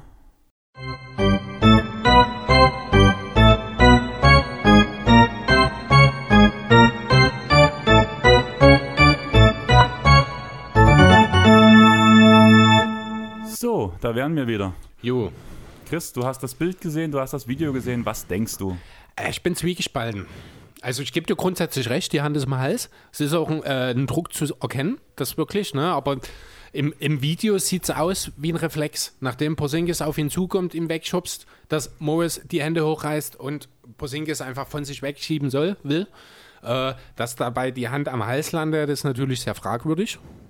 Ist halt Morris. Ist halt, ja, genau, deswegen äh, bin ich auch mir nicht, also neige ich schon dazu, da eventuell dazu zu gehen, weil es eben Morris ist, dass das wohl doch eine Ejection hätte zur Folge haben sollen. Aber für die Schiris in dem Moment halt auch unheimlich schwer zu sehen. Ja, aber gerade so eine Situation wird 30.000 Mal im Video angeguckt. Von allen Kameraperspektiven. Wahr, ja. Mitten im Team, was im Hintergrund die Videos anguckt. Mhm. Also ich finde schon, dass so das Flagrant 2 angebracht gewesen wäre. Double Tag ist das Mindeste, was kommen muss. Ja. Und da dann wären wir wieder an dem Punkt, den du gesagt hast. Wenn Porzingis so dumm ist und in der Situation hingeht. Mal blöd gesagt, ich habe vor uns drüber geredet, wie es bei mir beim Handball ist. Ne? Mhm. Ich wurde aufs Spielfeld gesetzt, habe die Aussage bekommen, hey, der muss runter jetzt vom Platz, der muss Schiss bekommen, hau den mal ab, ist egal, ob du eine 2 Minuten Strafe kriegst. Mit dieser Spielweise, was schätzt du, wie viele rote Karten hatte ich in meiner Karriere? Ich spiele seit 2001. Wahrscheinlich sagst du mir jetzt, dass du noch gar keine hattest. Drei. Okay. Und die waren nicht wegen dreimal zwei Minuten, sondern das war dann wirklich mal, wo ich dann wirklich in richtig böse gelegt habe, wo dann halt doch Wo dann mal die Faust durchgezogen kam. naja, auf der Brust meistens. Okay. Also das schlimmste Foul, was ich, ähm, also einmal- eine von den dreien, finde ich, war unberechtigt. Das war ein, ich bin im Angriff gewesen, ich wollte im 1-1 gegen den Gegenspieler vorbei. Gegen kleinere Gegenspieler tue ich mich gerne in seinen Arm einhaken und von oben meinen runterdrücken, weil er mich dann nicht mehr halten kann. Der hat danach meinen Arm gegriffen und ist nach hinten gestolpert und wollte es an mir festhalten. Ich hatte, ich hatte so viel Schwung nach vorne, dass er mich mitgezogen hat. Ich wäre mit dem Kopf voll gegen Pfosten gelandet. Okay. Und ich habe danach einfach den Schwinger gemacht, wollten loswerden und der ist dann halt schön seitlich mit, mit der Wirbelsäule am Pfosten gelandet. Ah, naja. Das war definitiv keine Absicht von mir. Das war dann aber eine rote Karte, habe ich auch eingesehen und ja. ist nun mal so. Dann habe ich eine wirkliche rote Karte gehabt. Die war halt so, das war auch ein Frustfoul und das andere war ein Revanche-Foul. Ah, nee, eine Beleidigung, glaube ich sogar. ja, Trash Talk gibt es auch beim Handball. Ja, aber wenn der Schiri. Mhm. es hört, das war richtig dumm. Das war im Jugendbereich noch. Jo, also ich bin ja in meiner Sportlerkarriere nie des Feldes verwiesen worden, aber es gibt eine Szene, die ich wahrscheinlich auch nie vergessen werde. Äh, in der Tätigkeit eine rote Karte bei uns damals auf dem Dorf. Haben unsere Herren gespielt, waren das, ich glaube, unsere Herrenmannschaft oder die alten Herren sogar, das weiß ich. Nee, es muss noch die normale Männermannschaft gewesen sein. Und der Vater von dem Kumpel, früher auch mein Trainer in der Jugend gewesen im Fußball, der ist gefault worden, der ist direkt aufgestanden, hat sich zu dem Gegenspieler umgezogen und wirklich einen, link- äh, einen rechten Haken durchgezogen. Äh, ich weiß gar nicht genau, ob er ihm auch den Kiefer gebrochen hat. War natürlich glattrot. Äh, da ging es, war ein Heimspiel, da ging es dann rund um den Platz natürlich hoch her. Äh, wahrscheinlich auch so eine Szene, die ich nie vergessen werde. Ich weiß nicht warum, hat mich echt als Kind, wie gesagt, war der Vater von einem guten Freund auch von mir. Und wie der dort durchgezogen hat, ey, meine Herren. Hut Ja, das krasseste, was ich beim Handball je gesehen hatte, war, ich habe mir nicht meinen Schiri-Schein gemacht, da mussten wir eine, zur Prüfung, mussten wir ein Spiel auswerten und die Schiedsrichterleistung der aktiven Schiedsrichter, die dort waren, beurteilen. Was war es für ein Spiel? Das Bezirkspokalfinale, wo, wir, wo unsere erste Männer gegen meinen Böhler gegen den Hassverein gespielt hat. Okay. Erstmal machen wir eine Schiedsrichterauswertung, während dein Team gerade um den Bezirkspokalsieger spielt. Du, also Karl und ich waren dort da und wir konnten gar nicht auf das Spiel achten. Und danach, wie das Spiel verlaufen ist. Hart hoch 10. Gab, glaube ich, auch drei rote Karten oder sowas. Und so gegen Ende, wo danach Harder sich absetzen könnte, war am Ende auch ein relativ hoher Sieg. Ist der Kreislauf von meinem Böller ausgetickt, hat zwei Faustschläge verpasst, wo der Schiedsrichter ihn wegdringen wollte, hat er den Dennis Rodman gemacht und den voll, der Typ war auch, der Kreislauf war drei Köpfe größer als der Schiedsrichter. Schiedsrichter übelstes Hemd, richtig geheadbuttet mit Platzwunde. das war meine Prüfung, war Schiedsrichterprüfung, die musste ich auswerten. Okay, Das, dieses krass. Spiel Okay, nicht schlecht. wo dein eigenes Team gespielt hat, deine besten Freunde. Das war auch, durch, wir holen den, es wird abgepfiffen.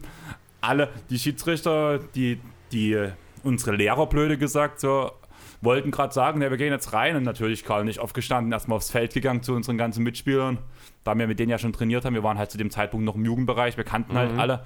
Erstmal hingegangen, haben sie uns erstmal das Bier direkt mit in der Hand gedrückt und erstmal mit dir angestoßen und mit Sekten allem auch drum und dran. Danach mussten wir die Prüfung ablegen noch und das Spiel auswerten. Was? Die Lehrer haben schon gesagt, ja, ihr habt jetzt alle anderen Tests alle mit einer 1 bestanden. Wir, wir wissen, dass ihr es könnt und dass ihr spielt ja auch hoch genug dafür, dass ihr wisst, wie Handball funktioniert. Wenn das jetzt sind die ganz, ich weiß, ihr habt gerade was anderes im Kopf alles. ihr wollt eigentlich bloß zu euren Jungs und mit denen feiern jetzt. Ja. Wir so, ja. Aber das war so das ziemlich krasseste, was ich erlebt habe. Also Schiedsrichter mit Platzwunde vom Feld. Ja, da gehört schon was dazu. Einmal musste sogar, aber das war, ich glaube, keine Konsequenz aus einer Tätlichkeit oder so. Also ein Foul oder sowas schon, aber jetzt nicht Schlimmes, einfach dumme Umstände, dass sogar der Helikopter mal bei uns auf dem Sportplatz halt landen musste. Das Einzige, was ich gerade überlege, war das wirklich mit dem Spiel mit der Platzwunde? Das ist gerade, jetzt bin ich gerade, also ich weiß, dass du den Headbutt gab, ich habe mehrere Headbutts seitdem ich Handballspiele gesehen. Aber ich kann gerade auch nicht sagen, ob es jetzt äh, bei gegen einen Schiedsrichter, gegen einen Trainer war. Ich habe irgendwie das Gefühl, weil das so dort extrem ausgeartet ist, das ganze Spiel, dass es das Spiel gewesen sein muss. Aber ich bin mir nicht mehr ganz sicher, ob es wirklich das Spiel war. Muss ich sagen. Ich zweifle gerade. Muss ich mal einen Karl fragen demnächst. Okay, aber wenn wir gerade bei Kopfnüssen sind, vielleicht verlieren wir ganz kurz, da müssen wir, glaube ich, nicht übermäßig viel dazu sagen. Ein paar Worte zu der Bugs Magic Serie. Ich weiß gar nicht, ich glaube, von den Fragen war nichts dabei. Ist jetzt auch nicht so viel, was man dazu sagen kann. War ein bisschen überraschend, dass die Magic ihr erstes Spiel eine gewonnen Frage haben. war dabei. Friedel hat gefragt. Kannst du, Ah, kannst ich will mich nicht beschweren, aber wie konnte Orlando einen Sieg holen? Stimmt, genau. Genau. Äh, ja, das ist in erster Linie zu beantworten, ich glaube, mit Nikola Vucevic, der überragende Playoffs spielt. Ja, ich sag mal so, überragende Playoffs in Klammern, überragend. Er hatte das Game One, wo er einfach sein Spiel, was sein bestes Spiel ist, abrufen konnte. Ja. Und das war der Grund, warum sie gewonnen haben. Aber sobald Vuce auf einem auf für, seine Leistung normalem Niveau spielt oder vielleicht auch leicht überdurchschnittlichem Niveau- für seine, für seine Verhältnisse, reicht es mit diesem Kader einfach nicht. Vor allem, wenn Jonathan Isaac fehlt. Ja, natürlich. Und dann vor allem nicht gegen die Bucks. das ist richtig, ne? Aber ich meine, Spiel 1, 35 und 14, Spiel 2, 32 und 10, jetzt im dritten nur noch 20 und 5.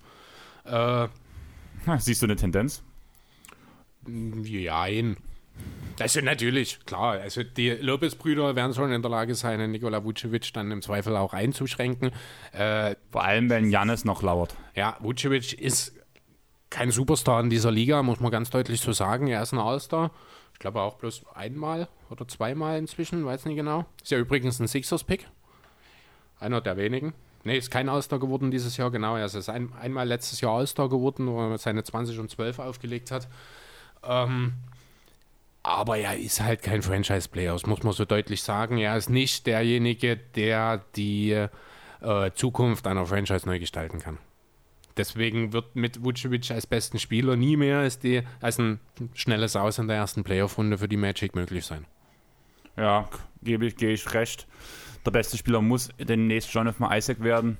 Bamba muss mehr spielen bei so einem jungen Team. Der muss seine Einsatzzeiten bekommen, bin ich der Meinung. Wobei ich bei Bamba mittlerweile so meine Zweifel habe, ob er in Orlando eine Zukunft hat. Ja, aber ich habe da über Bamba habe ich sehr viel mit Friedel geredet, der wirklich jedes Spiel guckt von denen. Da ist er ja wirklich hinterher bei seinem eigenen Team. Da wird jedes Spiel auch meistens in voller Länge geguckt. Ja. Ist mindestens diese Short-Zusammenfassung, die es dann halt immer gibt. Und er sagt halt, er hat das Potenzial, mit dem kann man so viel machen, aber Orlando lässt ihn einfach nicht spielen und da reicht halt nie, ich setze ihn fünf Minuten rein, merkt, er verwirft mal zwei Würfe und dann geht er halt wieder auf der Bank. Das funktioniert halt nicht. So, Ja. kann, so hast du keine Spielentwicklung. Er hat halt auch das Problem, dass Vucevic vor ihm spielt. Genau. Das kommt halt noch dazu und ohnehin grundsätzlich dieser völlig überfüllte Frontcourt bei den Magic. Ja, Macht es ihm nicht man, leicht. man wird, man geht ja davon aus, dass das in Form von Aaron Gordon ein bisschen ausgedünnt wird in der Offseason. Die Warriors sind da wohl ganz scharf drauf. Das haben wir auch schon mal gehabt. Das Haben Thema. wir schon mal, ne? Ich ich weiß jetzt, genau, ich weiß jetzt gar nicht mehr, was da als Gegenwert, ob wir darüber geredet hatten. Nein, aber ich habe mit Friedel mal drüber geredet und habe gesagt, ähm, Wiggins mit einem Pick, Das ist das Einzige, was möglich wäre. zumal Wiggins dann auf Shooting Guard Small Forward spielen wird. Das heißt, du hast immer noch Ja, Wiggins würde die 3 spielen, weil ja Fournier äh, auf der 2 spielt. Und das würde ich echt interessant finden für Orlando. Äh, naja, aber gut, das Problem ist, du machst halt, du, du machst ja auf dem Flügel ein Riesenloch in der Defense auf. Weil Aaron Gordon ist ein guter Verteidiger. Jeder Spieler bei den Magic, der über 2,5 Meter fünf ist, ist ein guter Verteidiger. Vielleicht aus, mit Ausnahme von Vucevic. Ja. Ähm, von daher, aber ja, wie gesagt, müssen wir erst mal schauen. Grundsätzlich interessant. Andererseits weiß ich eben nicht, ob die Warriors jetzt unbedingt direkt wieder ihren zweiten Pick, den sie jetzt haben, zusammen mit Andrew Wiggins für Aaron Gordon opfern wollen würden. Nee, aber ich bin der Meinung, dass Gero Gordon schon der bessere Spieler ist als Wiggins. Ist das so? Finde ich, ja. Also kommt natürlich drauf an, wo, wonach man sucht. Gordon ich denke, passt perfekt dorthin. er passt gut in den Frontcourt neben Queen. Das stimmt. Und wäre die Frage, wer macht den zweiten, wer übernimmt den zweiten Spot auf dem Flügel dann neben Thompson? Findet man jemanden. Ja, sollte halt in erster Linie ein guter Verteidiger sein, der gegebenenfalls mal einen Dreier wirft. Findet man. Das sollte dann durchaus drin sein, denke ich auch, ja. Vielleicht geht auch mit Gordon noch mal Bamba mit. Das glaube ich Den nicht. würde ich dort eigentlich sehr gerne mal sehen. Ja, ich glaube, der würde nicht so richtig in die Warriors, in, die, in dieses Team passen. Weil du hast halt, am, am Ende spielt Queen wieder den Center. Äh, Bamba ist noch viel zu roh. Ja, um aber so den Warriors diese Kevin weiterzuhelfen. Looney-Rolle so ein bisschen Aber übernehmen. damit wird er nicht gerecht. Also das wird seinem Talent nicht gerecht, finde ich. Damit ja, wird aber er kann erst mal zeigen, was er kann. Ja, aber ist es dann nicht besser, wenn man für ihn ein Team findet, wo er das auch wirklich kann? Ja wo er sich aber, entfalten kann? ja, aber es geht ja um den Punkt Spielerentwicklung. Und das sind nun mal Ja die aber, das sind die, ja, aber das sind die Warriors, das ist nicht in ihr Fokus. Wann haben denn die Warriors das letzte Mal einen jungen Spieler wirklich entwickelt? Vor fünf Jahren. Ja, genau. Aber erfolgreich. Äh, Ja, natürlich, klar, aber das ist einfach aktuell, ist das nicht der Fokus, aktuell will man gewinnen. Klar ist so ein Spieler wie Bamba interessant dann, äh, perspektivisch, aber wahrscheinlich eher als Asset. Ja, genau dasselbe ist ja das Thema mit dem Pick, den sie haben. Da gibt es ja seitdem, Fakt ist, dass die Warriors die Saison abschenken, gibt es ja tausend Gerüchte, dass der in den Trade eingepackt werden soll. Ne, weil du eben mit jungem Talent als Contender nicht, nicht viel anfangen kannst, aber einfach nicht das richtige Umfeld bieten kannst. Ja. Ich würde sagen, wir tun das Thema jetzt abkapseln und nächste Frage. Jo, was haben wir denn hier noch? Äh, von Linus nochmal. Über den Draft nicht so ausführlich, nur ein bisschen. Das müssen wir tatsächlich nicht allzu, also Lottery Draft, ne? Müssen wir jetzt nicht allzu viel dazu sagen. Ich habe mir mal kurz die Liste hier drauf. Wo ist er? Genau, großer Gewinner natürlich die Timberwolves, Finde ich geil. Gefällt mir. die von 3 auf 1 hochgerutscht sind. Die Warriors haben einen Platz äh, verloren. Und dann an 3 die Charlotte Hornets von 8. Nochmal sehr weit nach oben gesprungen und auch die Bulls auf 4. Lars Will Wiseman. Ähm, der wird wohl an drei weg sein. Fürchte ich. Den werden wir die Warriors nehmen. Für Minnesota ist wohl, äh, heißt er, Vornamen weiß ich gerade nicht, Edwards, Carson? Carson? Ähm, nee. Carson, Carson Anthony Edwards? Anthony Edwards. Anthony, genau. ne? Carson Edwards ist ein Genau. anderer Spieler, der mal in der Liga war, ich glaube. Nee, auch ein Rookie. Carson Edwards. Ja? Ist auch ein aktueller Rookie, ja. Okay. Ähm, Also ein zukünftiger Rookie. Jo. So rum. ähm, ja, holt man sich einen Flügelspieler rein in Minnesota, der wahrscheinlich dann zusammen mit Dilo und RJ, nee, nicht RJ Barrett, sondern wie heißt er, Jared Culver, dann die 1 bis 3 bekleiden soll. Das wird wohl die Idee sein. Ähm, ja, muss man schauen dann natürlich, wie das Ganze defensiv aussieht. Ich kann nicht viel über Edwards sagen. Äh, ich weiß aber, dass ansonsten, ich glaube, defensiv im Backcourt bei den Warriors nicht wirklich viel stattfindet. Ja, gut, im Frontcourt auch nicht. Von daher passt er eigentlich gut rein. Äh, vielleicht werden ja den Timberwolves die äh, Wizards der neuen Saison. Ja, vielleicht. Mal gucken. Auf jeden Fall, für, zu dem Punkt wird es nochmal einen ausführlichen Podcast geben nach der Saison. Da ist auch schon ein Gast geladen, der auch schon zugesagt hat. Du weißt das schon, glaube ich. Wir haben schon mal drüber geredet, oder? Ich weiß gerade nicht, wann du meinst. Dann reden wir einfach Dann nach wir der Folge dann nochmal drüber. Und er hat schon fest zugesagt, hat bloß gesagt, haben, gibt halt noch keinen Termin. Wir haben gesagt, wir reden dann während den Playoffs nochmal, wann wir es nach den Playoffs machen. Mhm. Auf jeden Fall ist es ein Draft-Experte und dann können wir dann wahrscheinlich schon, vielleicht machen wir es kurz nach dem Draft, da kann derjenige uns dann sagen, was er von den einzelnen Picks der einzelnen Teams hält. Das klingt nach einem Plan auf jeden Fall. Da müssen wir uns auch ganz schön reinhängen, dass wir, das, dass wir zumindest auch ein bisschen Wissen haben dann Ja, dazu. das, das kriegt man dann schon hin. Ja, Ja, gut. Das ein bisschen zur Draft-Lotterie. Wie gesagt, mehr will ich dazu gar nicht. Ganz kurz vielleicht noch. du wolltest ja, Linus, du wolltest ja, dass wir ausführlich über Boston reden. Das heißt, wir dürfen über die anderen Sachen Ja, von dir ein, nicht so ein, sehr. ein, zwei Sachen würde ich noch ganz kurz loswerden. Zum einen finde ich äh, die Situation interessant, dass die ersten beiden Picks potenziell getradet werden. Hat es jetzt so in der Form, glaube ich, auch noch nicht gegeben. Ne? Also auch Minnesota hat schon relativ deutlich kundgetan, dass man offen ist für einen Trade. Okay, habe ich gar nicht mitbekommen. Äh, wenn das entsprechende Angebot da ist, da wüsste ich jetzt aber auch nicht, was man dafür bekommen will, wer da im Sinn, wer da den Warriors, äh, den Warriors sage ich schon, den Timberwolves im Sinn ist, da müssen wir einfach warten. Ja, und wie gesagt, also der Warriors-Pick wird schon länger drüber geredet. Ansonsten haben alle Lottery-Teams, mit Ausnahme der Celtics, die an 14 anstatt der Grizzlies ziehen, ihren eigenen Pick noch. Auch relativ selten der Fall. Da ja, einfach mal so, wie gesagt, also an 14 eigentlich die Grizzlies, der ist aber, geht an die Celtics. Haben sich schön vorgemogelt, ne? Äh, Ja, wie üblich, haben dann halt noch ihren, ich weiß gar nicht, 26. Pick oder was es da noch ist. Ja, es sind halt die Celtics, halt Danny Ainge, der weiß, was er macht. Genau. Kannst du sagen, was du willst. So, dann gehen wir zum nächsten. Haben wir noch was? Die spannendste Serie bisher. Hm. Ist gar nicht so einfach zu beantworten, ne? Man könnte fast von den Clippers reden. Ich bin äh, jetzt nach dem Sieg von OKC, gehe ich fast in die Richtung. Ja, nee, ich glaube, das ist der Aber- Gentleman Sweep. Und Gentleman Sweep wäre es ja nach einem 3-0-Spiel abzugeben. Nee, die Doch. 4-1-Serie ist der Nein, Gentleman ein Sweep. Gentleman Sweep ist eine 3-0-Führung und dann den Gegner ein Spiel gönnen. Ach so, na gut. Dann, Aber du gehst davon aus, dass die Sander hier nichts nochmal holen. genau. sozusagen, okay. Ähm, ja, die Rockets haben, äh, ich weiß gar nicht, im zweiten Spiel einen neuen Dreierrekord aufgestellt, haben 56 Dreier im gesamten Spiel genommen, haben gnadenlose 33,9 Prozent davon, also 19 getroffen. Äh, ich habe mir dazu geschrieben, aber das kennen wir ja, live and buy by the three. Das kann funktionieren, das kann auch schief gehen. Äh, überrascht bin ich von der Defense der Rockets, muss ich sagen. Die sieht richtig, richtig gut aus. Das habe ich nicht erwartet. Ja, was ich nicht verstehe, warum letztes Spiel ähm, Steven Adams sechs Punkte, der, der Junge muss doch gegen Tucker scoren, scoren, scoren. Das muss doch funktionieren. Also, da habe ich auch mit, mit Friedel drüber geredet gestern. Warum kriegt es kein Team auch in der Bubble auf die Kette, mal den Big Man im Post so stark zu bedienen, dass der den PJ Tucker mal wegschiebt? Das Weil kann sich PJ Tucker nicht so leicht wegschieben lässt, wie du Anthi- dir das denkst. Aber Anthony Davis ist, äh, ähm, hier, Stephen Adams ist drei Köpfe größer und hat, hat bei Game of Thrones mit einem Drachen gekämpft. ja, aber muss man auch mal ganz ehrlich sagen, Stephen Adams ist kein guter Basketballer.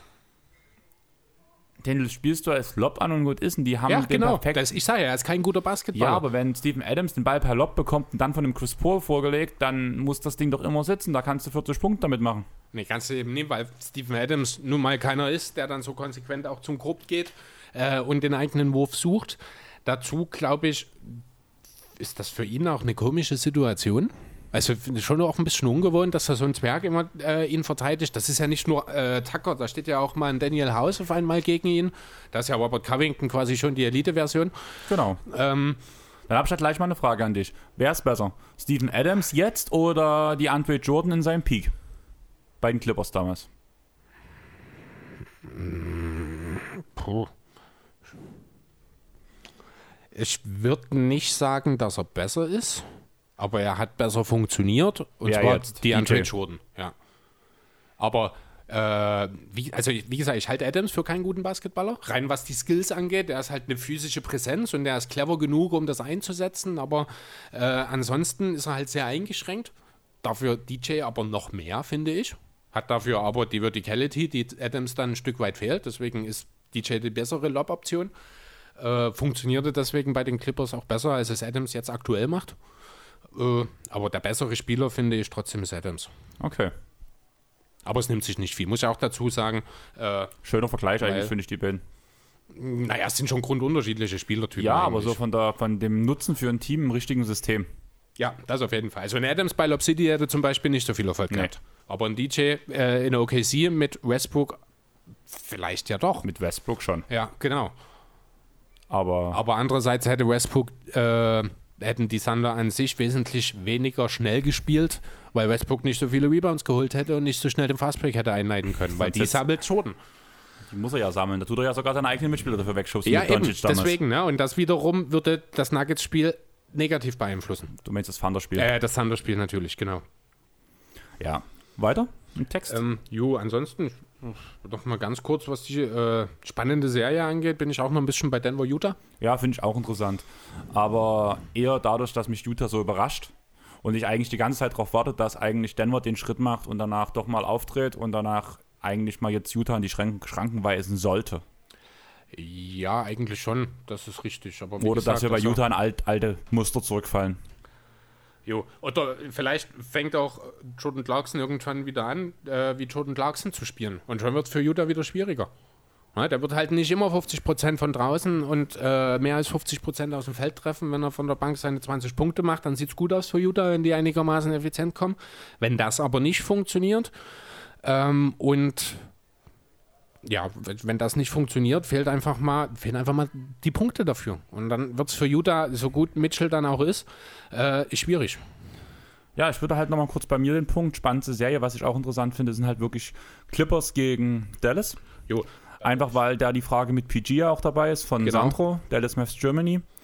Und ja, also erstmal bitte den Punkt, spannendste Serie, das Spiel, was Dallas gewonnen hat, hat Sandro von mir frühest direkt eine Nachricht bekommen, weil ich habe das letzte, ich hatte halt Frühstück, da stehe ich mal ein bisschen zeitlicher auf, wenn, der, wenn die Clippers spielen. Guck, tu dann in Ruhe hier frühstücken, nicht so auf, ich habe jetzt übers Zeitdruck, sondern tu dann in Ruhe frühstücken und habe dann halt die komplette zweite Halbzeit gesehen und habe dann halt auf Arbeit mir den Radiostream noch für die letzten fünf Minuten angemacht.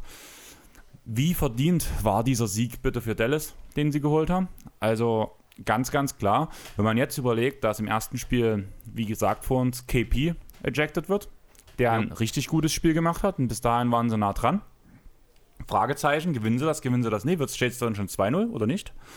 Oder Spiel 3, wo Luca danach auf die Bank geht. Klar, wo Luca rausgeht, da liegen die auch, glaube ich, auch schon mit 15 Punkten hinten oder so.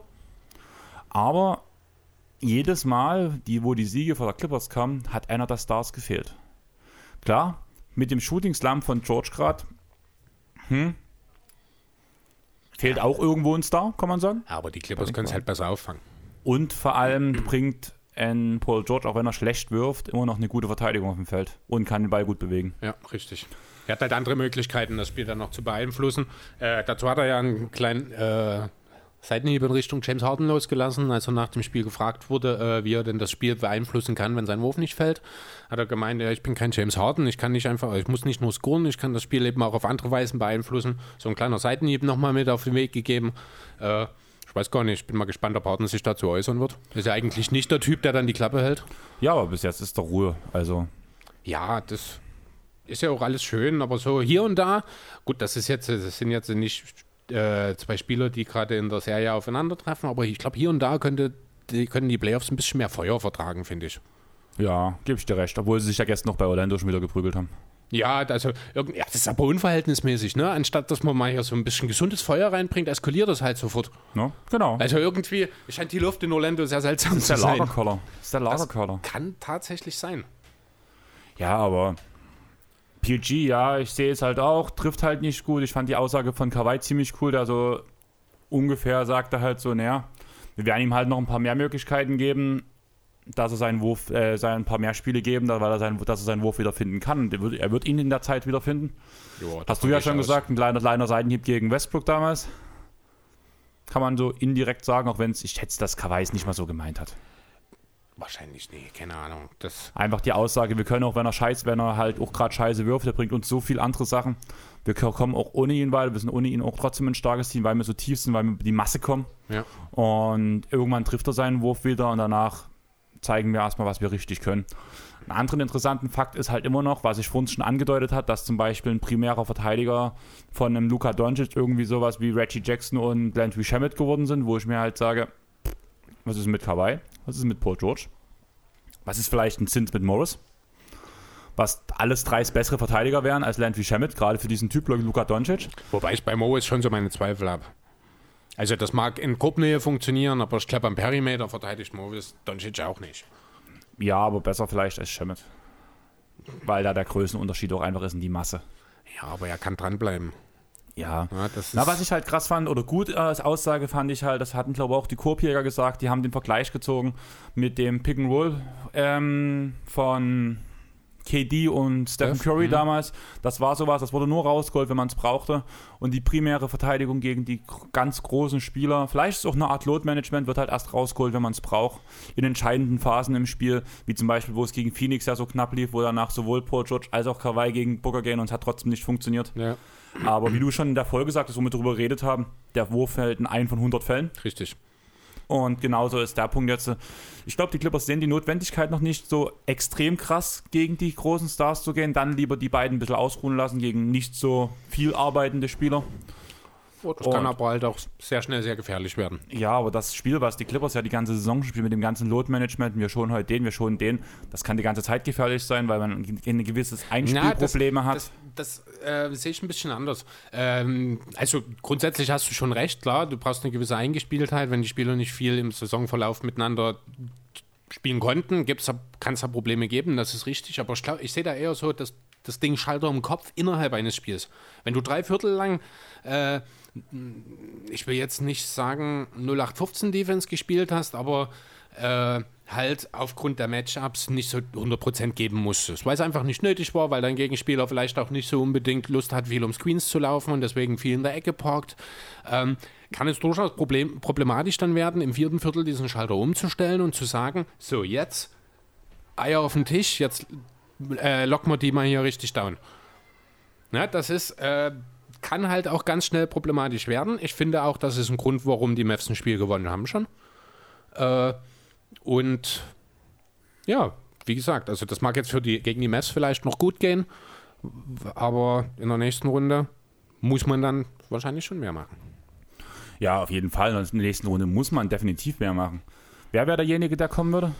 Müsste das nicht ist schon Houston sein? Ja, genau.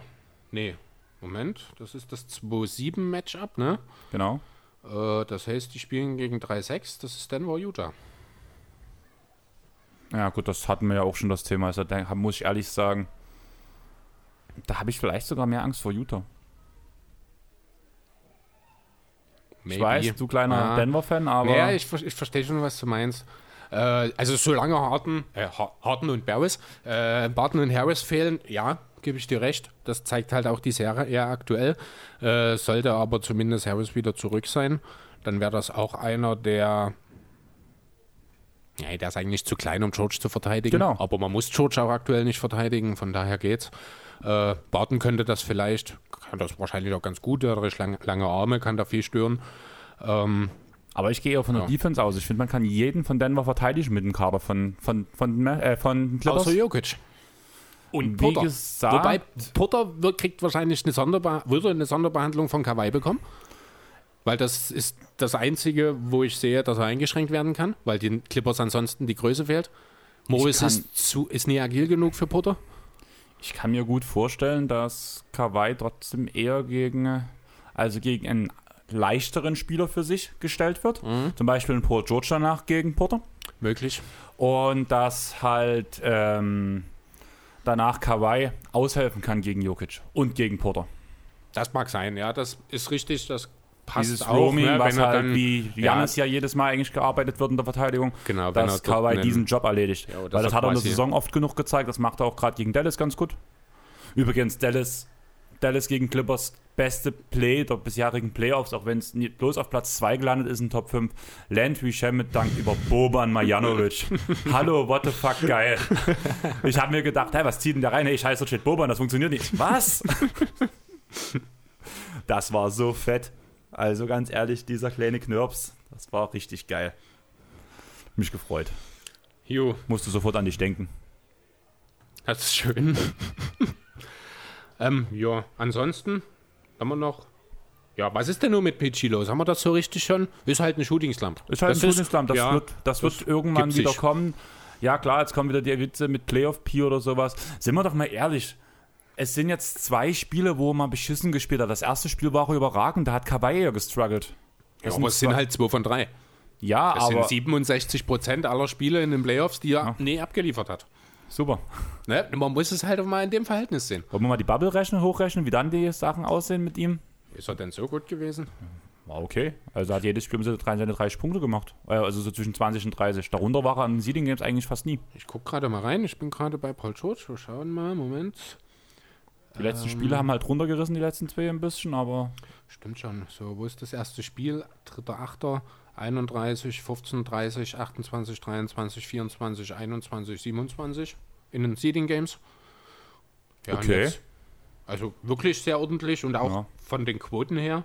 Da war ein schlechtes Spiel dabei, wo er 6 von 17 getroffen hat. Ja, eins noch mit ja, 5 von 13, das sind 38 Prozent. Das hat er zweimal, nee, einmal. Das andere ist schon mehr, äh, noch März gewesen. Das ist schon okay. Jetzt halt, ja, mein Gott, der hat halt, der trifft halt den Dreier. Nee, er hat jetzt in den letzten beiden Playoff-Spielen 3 von 18 genau. getroffen. Aber es passiert.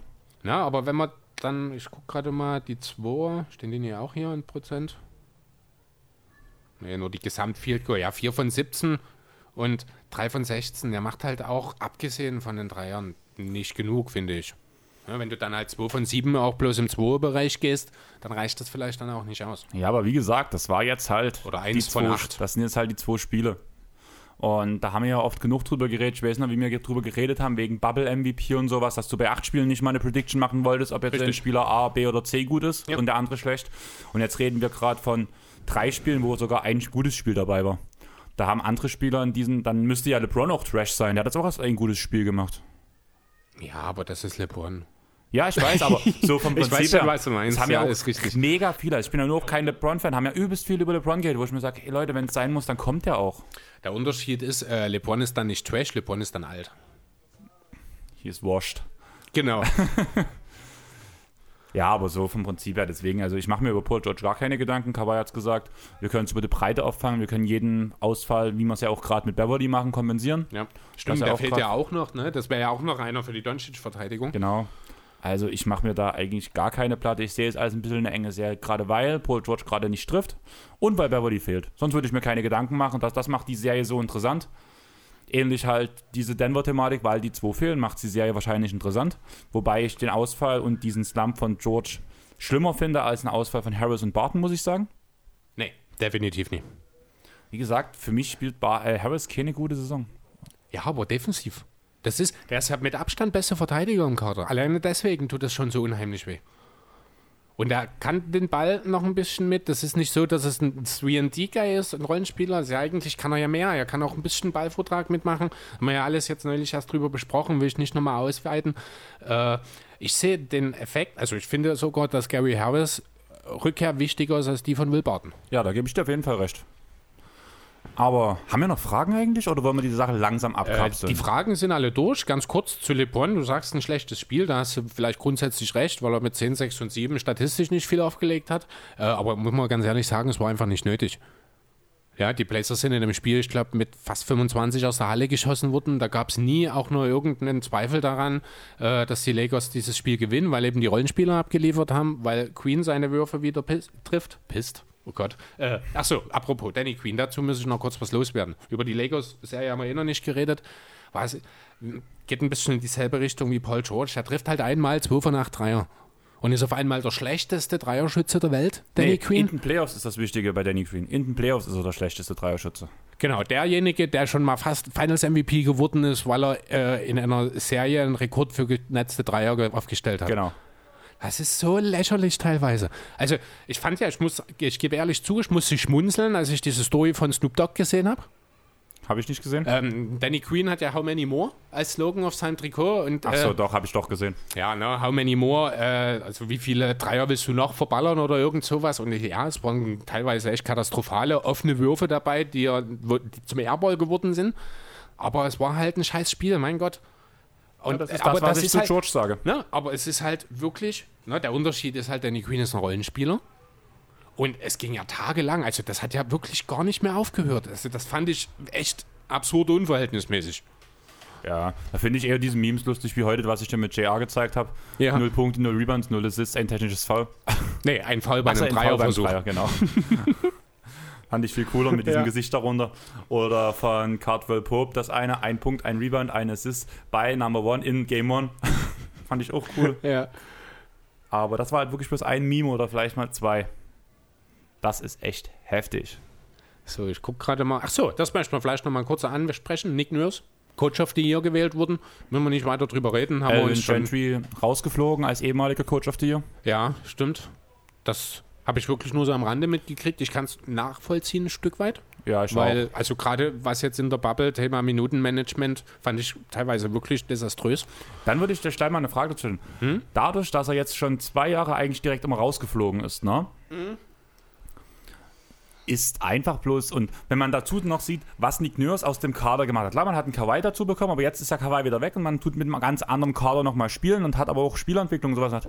Ja. Tut das nicht ein bisschen diesen Ruf von Alvin Gentry in dem Jahr, wo er Coach of the Year ist, mega runterziehen, wenn man danach die Entwicklung nach ihm in Boston sieht und nachdem er von dem Team, äh, von Toronto sieht? Evan Gentry war nicht in Toronto. Du verwechselst den jetzt Detroit. mit Train Casey. Ja, mit Train Casey. Ach, sorry. Das hatten wir schon mal bei einer Das, Folge. Das, ja, hat, ich glaube, genau. das hatten wir schon Ja. mal. Das ist. Ach ja, äh, Max hat. Wenn Max hier, mein Chef Rody, kennst du ja auch, Ja. der war gestern auf N-Mann übelst heiß, wo wir gespielt haben. Auf dem, äh, wo wir geguckt haben, hier Basketball. Mhm. Tony Brothers. Was? Sagt ihr damit Tony Brothers was? Gar nicht. Das klingt wie eine Band, oder? The Äh, Tony hab- Brothers. Ja, genau, irgendwie. Das, deswegen hat er den übelst gefeiert, weil alle Schiedsrichter Ist separat. das ein gest- Spieler? das sind Schiedsrichter. Ach so, Und da, bis gestern wurden alle Schiedsrichter separat vorgestellt vom Spiel auf dem League Pass. okay. Und da unter anderem wurde Tony Brothers vorgestellt. Da muss jedes Mal, wenn der Name irgendwo eingeblendet wurde, hat Max einen übelsten Lachflash bekommen, weil er immer an eine Band denken musste dabei. Geil. Tony Brothers, ja, krass. Und das war nur auch der A-Schiedsrichter, also der hat auch alle Ansagen gemacht und sowas. Und der war deswegen echt verdammt oft im Bild geil, und da ja. musste jedes Mal drüber lachen. Allgemein war gestern, die Schiedsrichter waren echt cool. Du hattest eh nochmal so einen Standardnamen, wo du sagtest, das könnte auch der normale Mensch, der normale Handwerker sein, so in Amerika. Und alle anderen hatten echt so ein bisschen so einen Namen, wo du denkst, das klingt alles so wie berühmte Persönlichkeiten. Okay. Das war echt lustig. Jo, äh, du hast gerade schon die äh, Pistons kurz angesprochen, wenn auch unfreiwillig. Da würde ich noch mal ganz kurz äh, über die beiden Balls reden wollen. Denn offenbar hat man in Detroit sich jetzt zum Ziel gesetzt, Lonzo ist wohl neuerdings auf dem Trade-Blog, habe ich gelesen, äh, dass man da die Brüder vereinigen will in Detroit. Erste Idee, erster Gedanke dazu? Wollte ich nicht machen, weil wenn du die zwei Brüder danach in deiner Stadt hast, dann kommt noch mal Dann jemand, jemand drittes Kommt mit. auf jeden Fall Und- der Papa dazu. Und das auf jeden Fall noch ein bisschen pop, ähm, populärer, als wenn du bloß einen hast. Ähm, möglicherweise, andererseits muss man auch Lavar Ball wirklich zugestehen, dass er sich in den letzten Monaten wirklich, wirklich benommen hat. Liegt's an den Pelz oder liegt's daran, dass er gelernt hat aus der Scheiße, die er gemacht hat? Ich denke, es wird ein bisschen von beiden sein. Weil, also ich glaube, der Ursprungsrückzug, sage ich mal, der ist ja schon in L.A., hat er ja schon begonnen. Ja, musste halt. Ja, klar, aber ich denke, er hat da schon auch draus gelernt.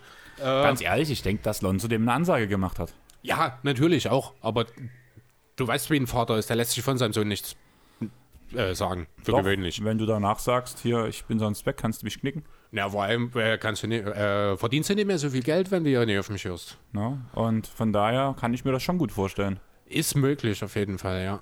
Ich glaube, da kommt eine klare Ansage. Jo, aber rein spielerisch finde ich es fragwürdig. Ne? Ich meine, Ja. du hast mit Lonzo einen Spieler, der nicht werfen kann, der aber ein überdurchschnittlicher Playmaker und Verteidiger ist. unterbrechen schon wieder. Wir haben schon mehrfach gesagt, dass er diese Saison große Schritte nach vorne beim Punkt Werfen gemacht Wo hat. denn?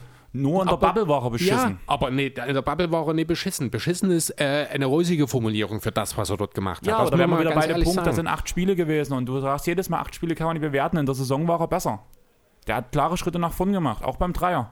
Ja, dann muss er mir aber, das muss er mir erstmal noch zeigen nächstes Jahr, dass äh, das Dann hast du diese so. Saison nicht auf die Pace geachtet, außerhalb nicht, der Bubble. Nicht übermäßig, das mag Weil sein. außerhalb der Bubble waren sie echt gut und da war Alonso auch ein Top-Spieler. Da habe ich mich gewundert, was er auch mit seinem Wurf gemacht hat. Klar, er ist noch nicht elitär, alles logisch.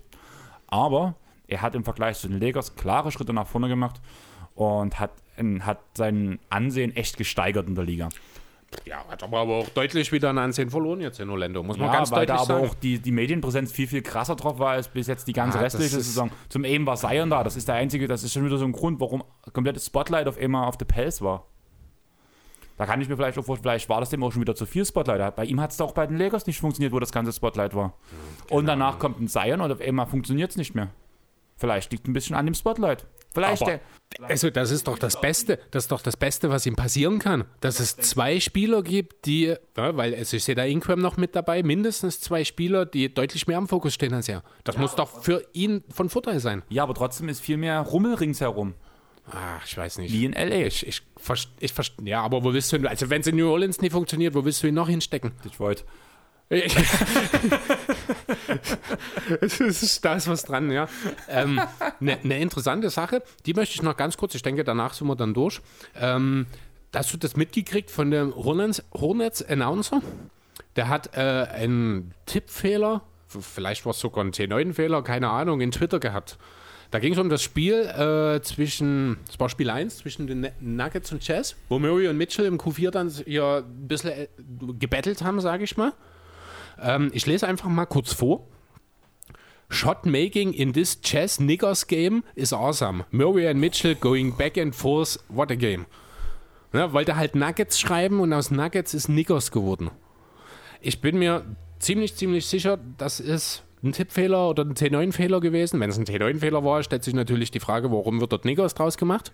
Äh, aber eine ganz, ganz blöde Situation und der ist äh, suspendiert worden dafür.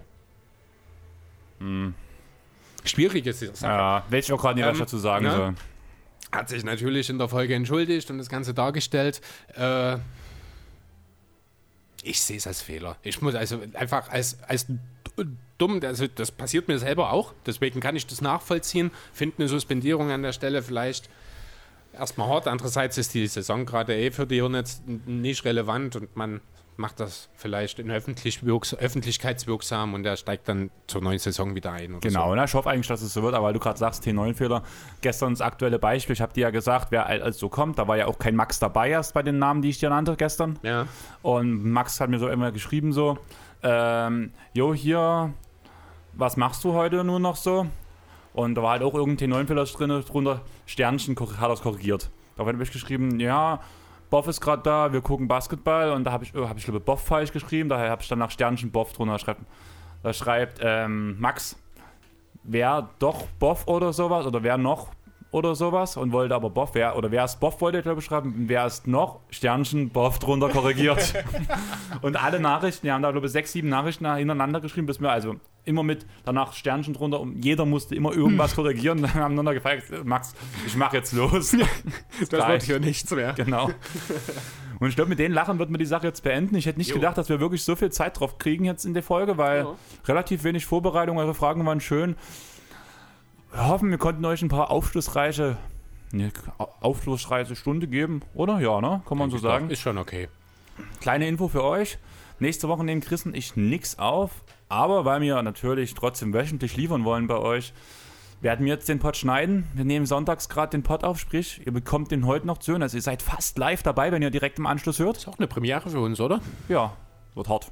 Ja. Also beides, dass wir zwei Pods an einem Tag aufnehmen und den anderen so knapp davor direkt hochladen. Ja, stimmt. Vielleicht noch, nee, doch, ist definitiv eine Premiere. Ja. Dass wir so nah dran sind.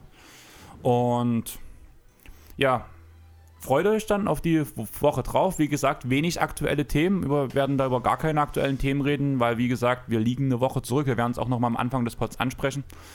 Und empfehlt uns weiter. Folgt uns auf Instagram, Twitter, Facebook. Vor allem um auch solche Nachrichten, wenn wir so Fragen stellen, was wollt ihr wissen, wenn ihr sowas von uns hören wollt, dann guckt auf den Kanälen, dort werden öfters mal solche Fragen gestellt. Vielleicht auch mal ein paar Themen, wo man kommentieren kann und sagen kann, so und so sieht's aus. Ein paar Umfragen auf Instagram sind immer mal dabei. Oder wenn ihr eine Frage habt, schreibt uns einfach an. Genau, wir sind ja eigentlich auch mindestens jeder schon mal auf irgendeinem Bild in Instagram markiert, wo ihr auch unsere Privatprofile findet. Genau. Und dann würde ich sagen, folgt uns auf Spotify, bewertet uns auf Apple Podcasts. Ganz ehrlich, wir haben letztens eine Bewertung dazu bekommen. Ohne Text, einfach bloß fünf Sterne. Danke dafür, wer auch immer es war.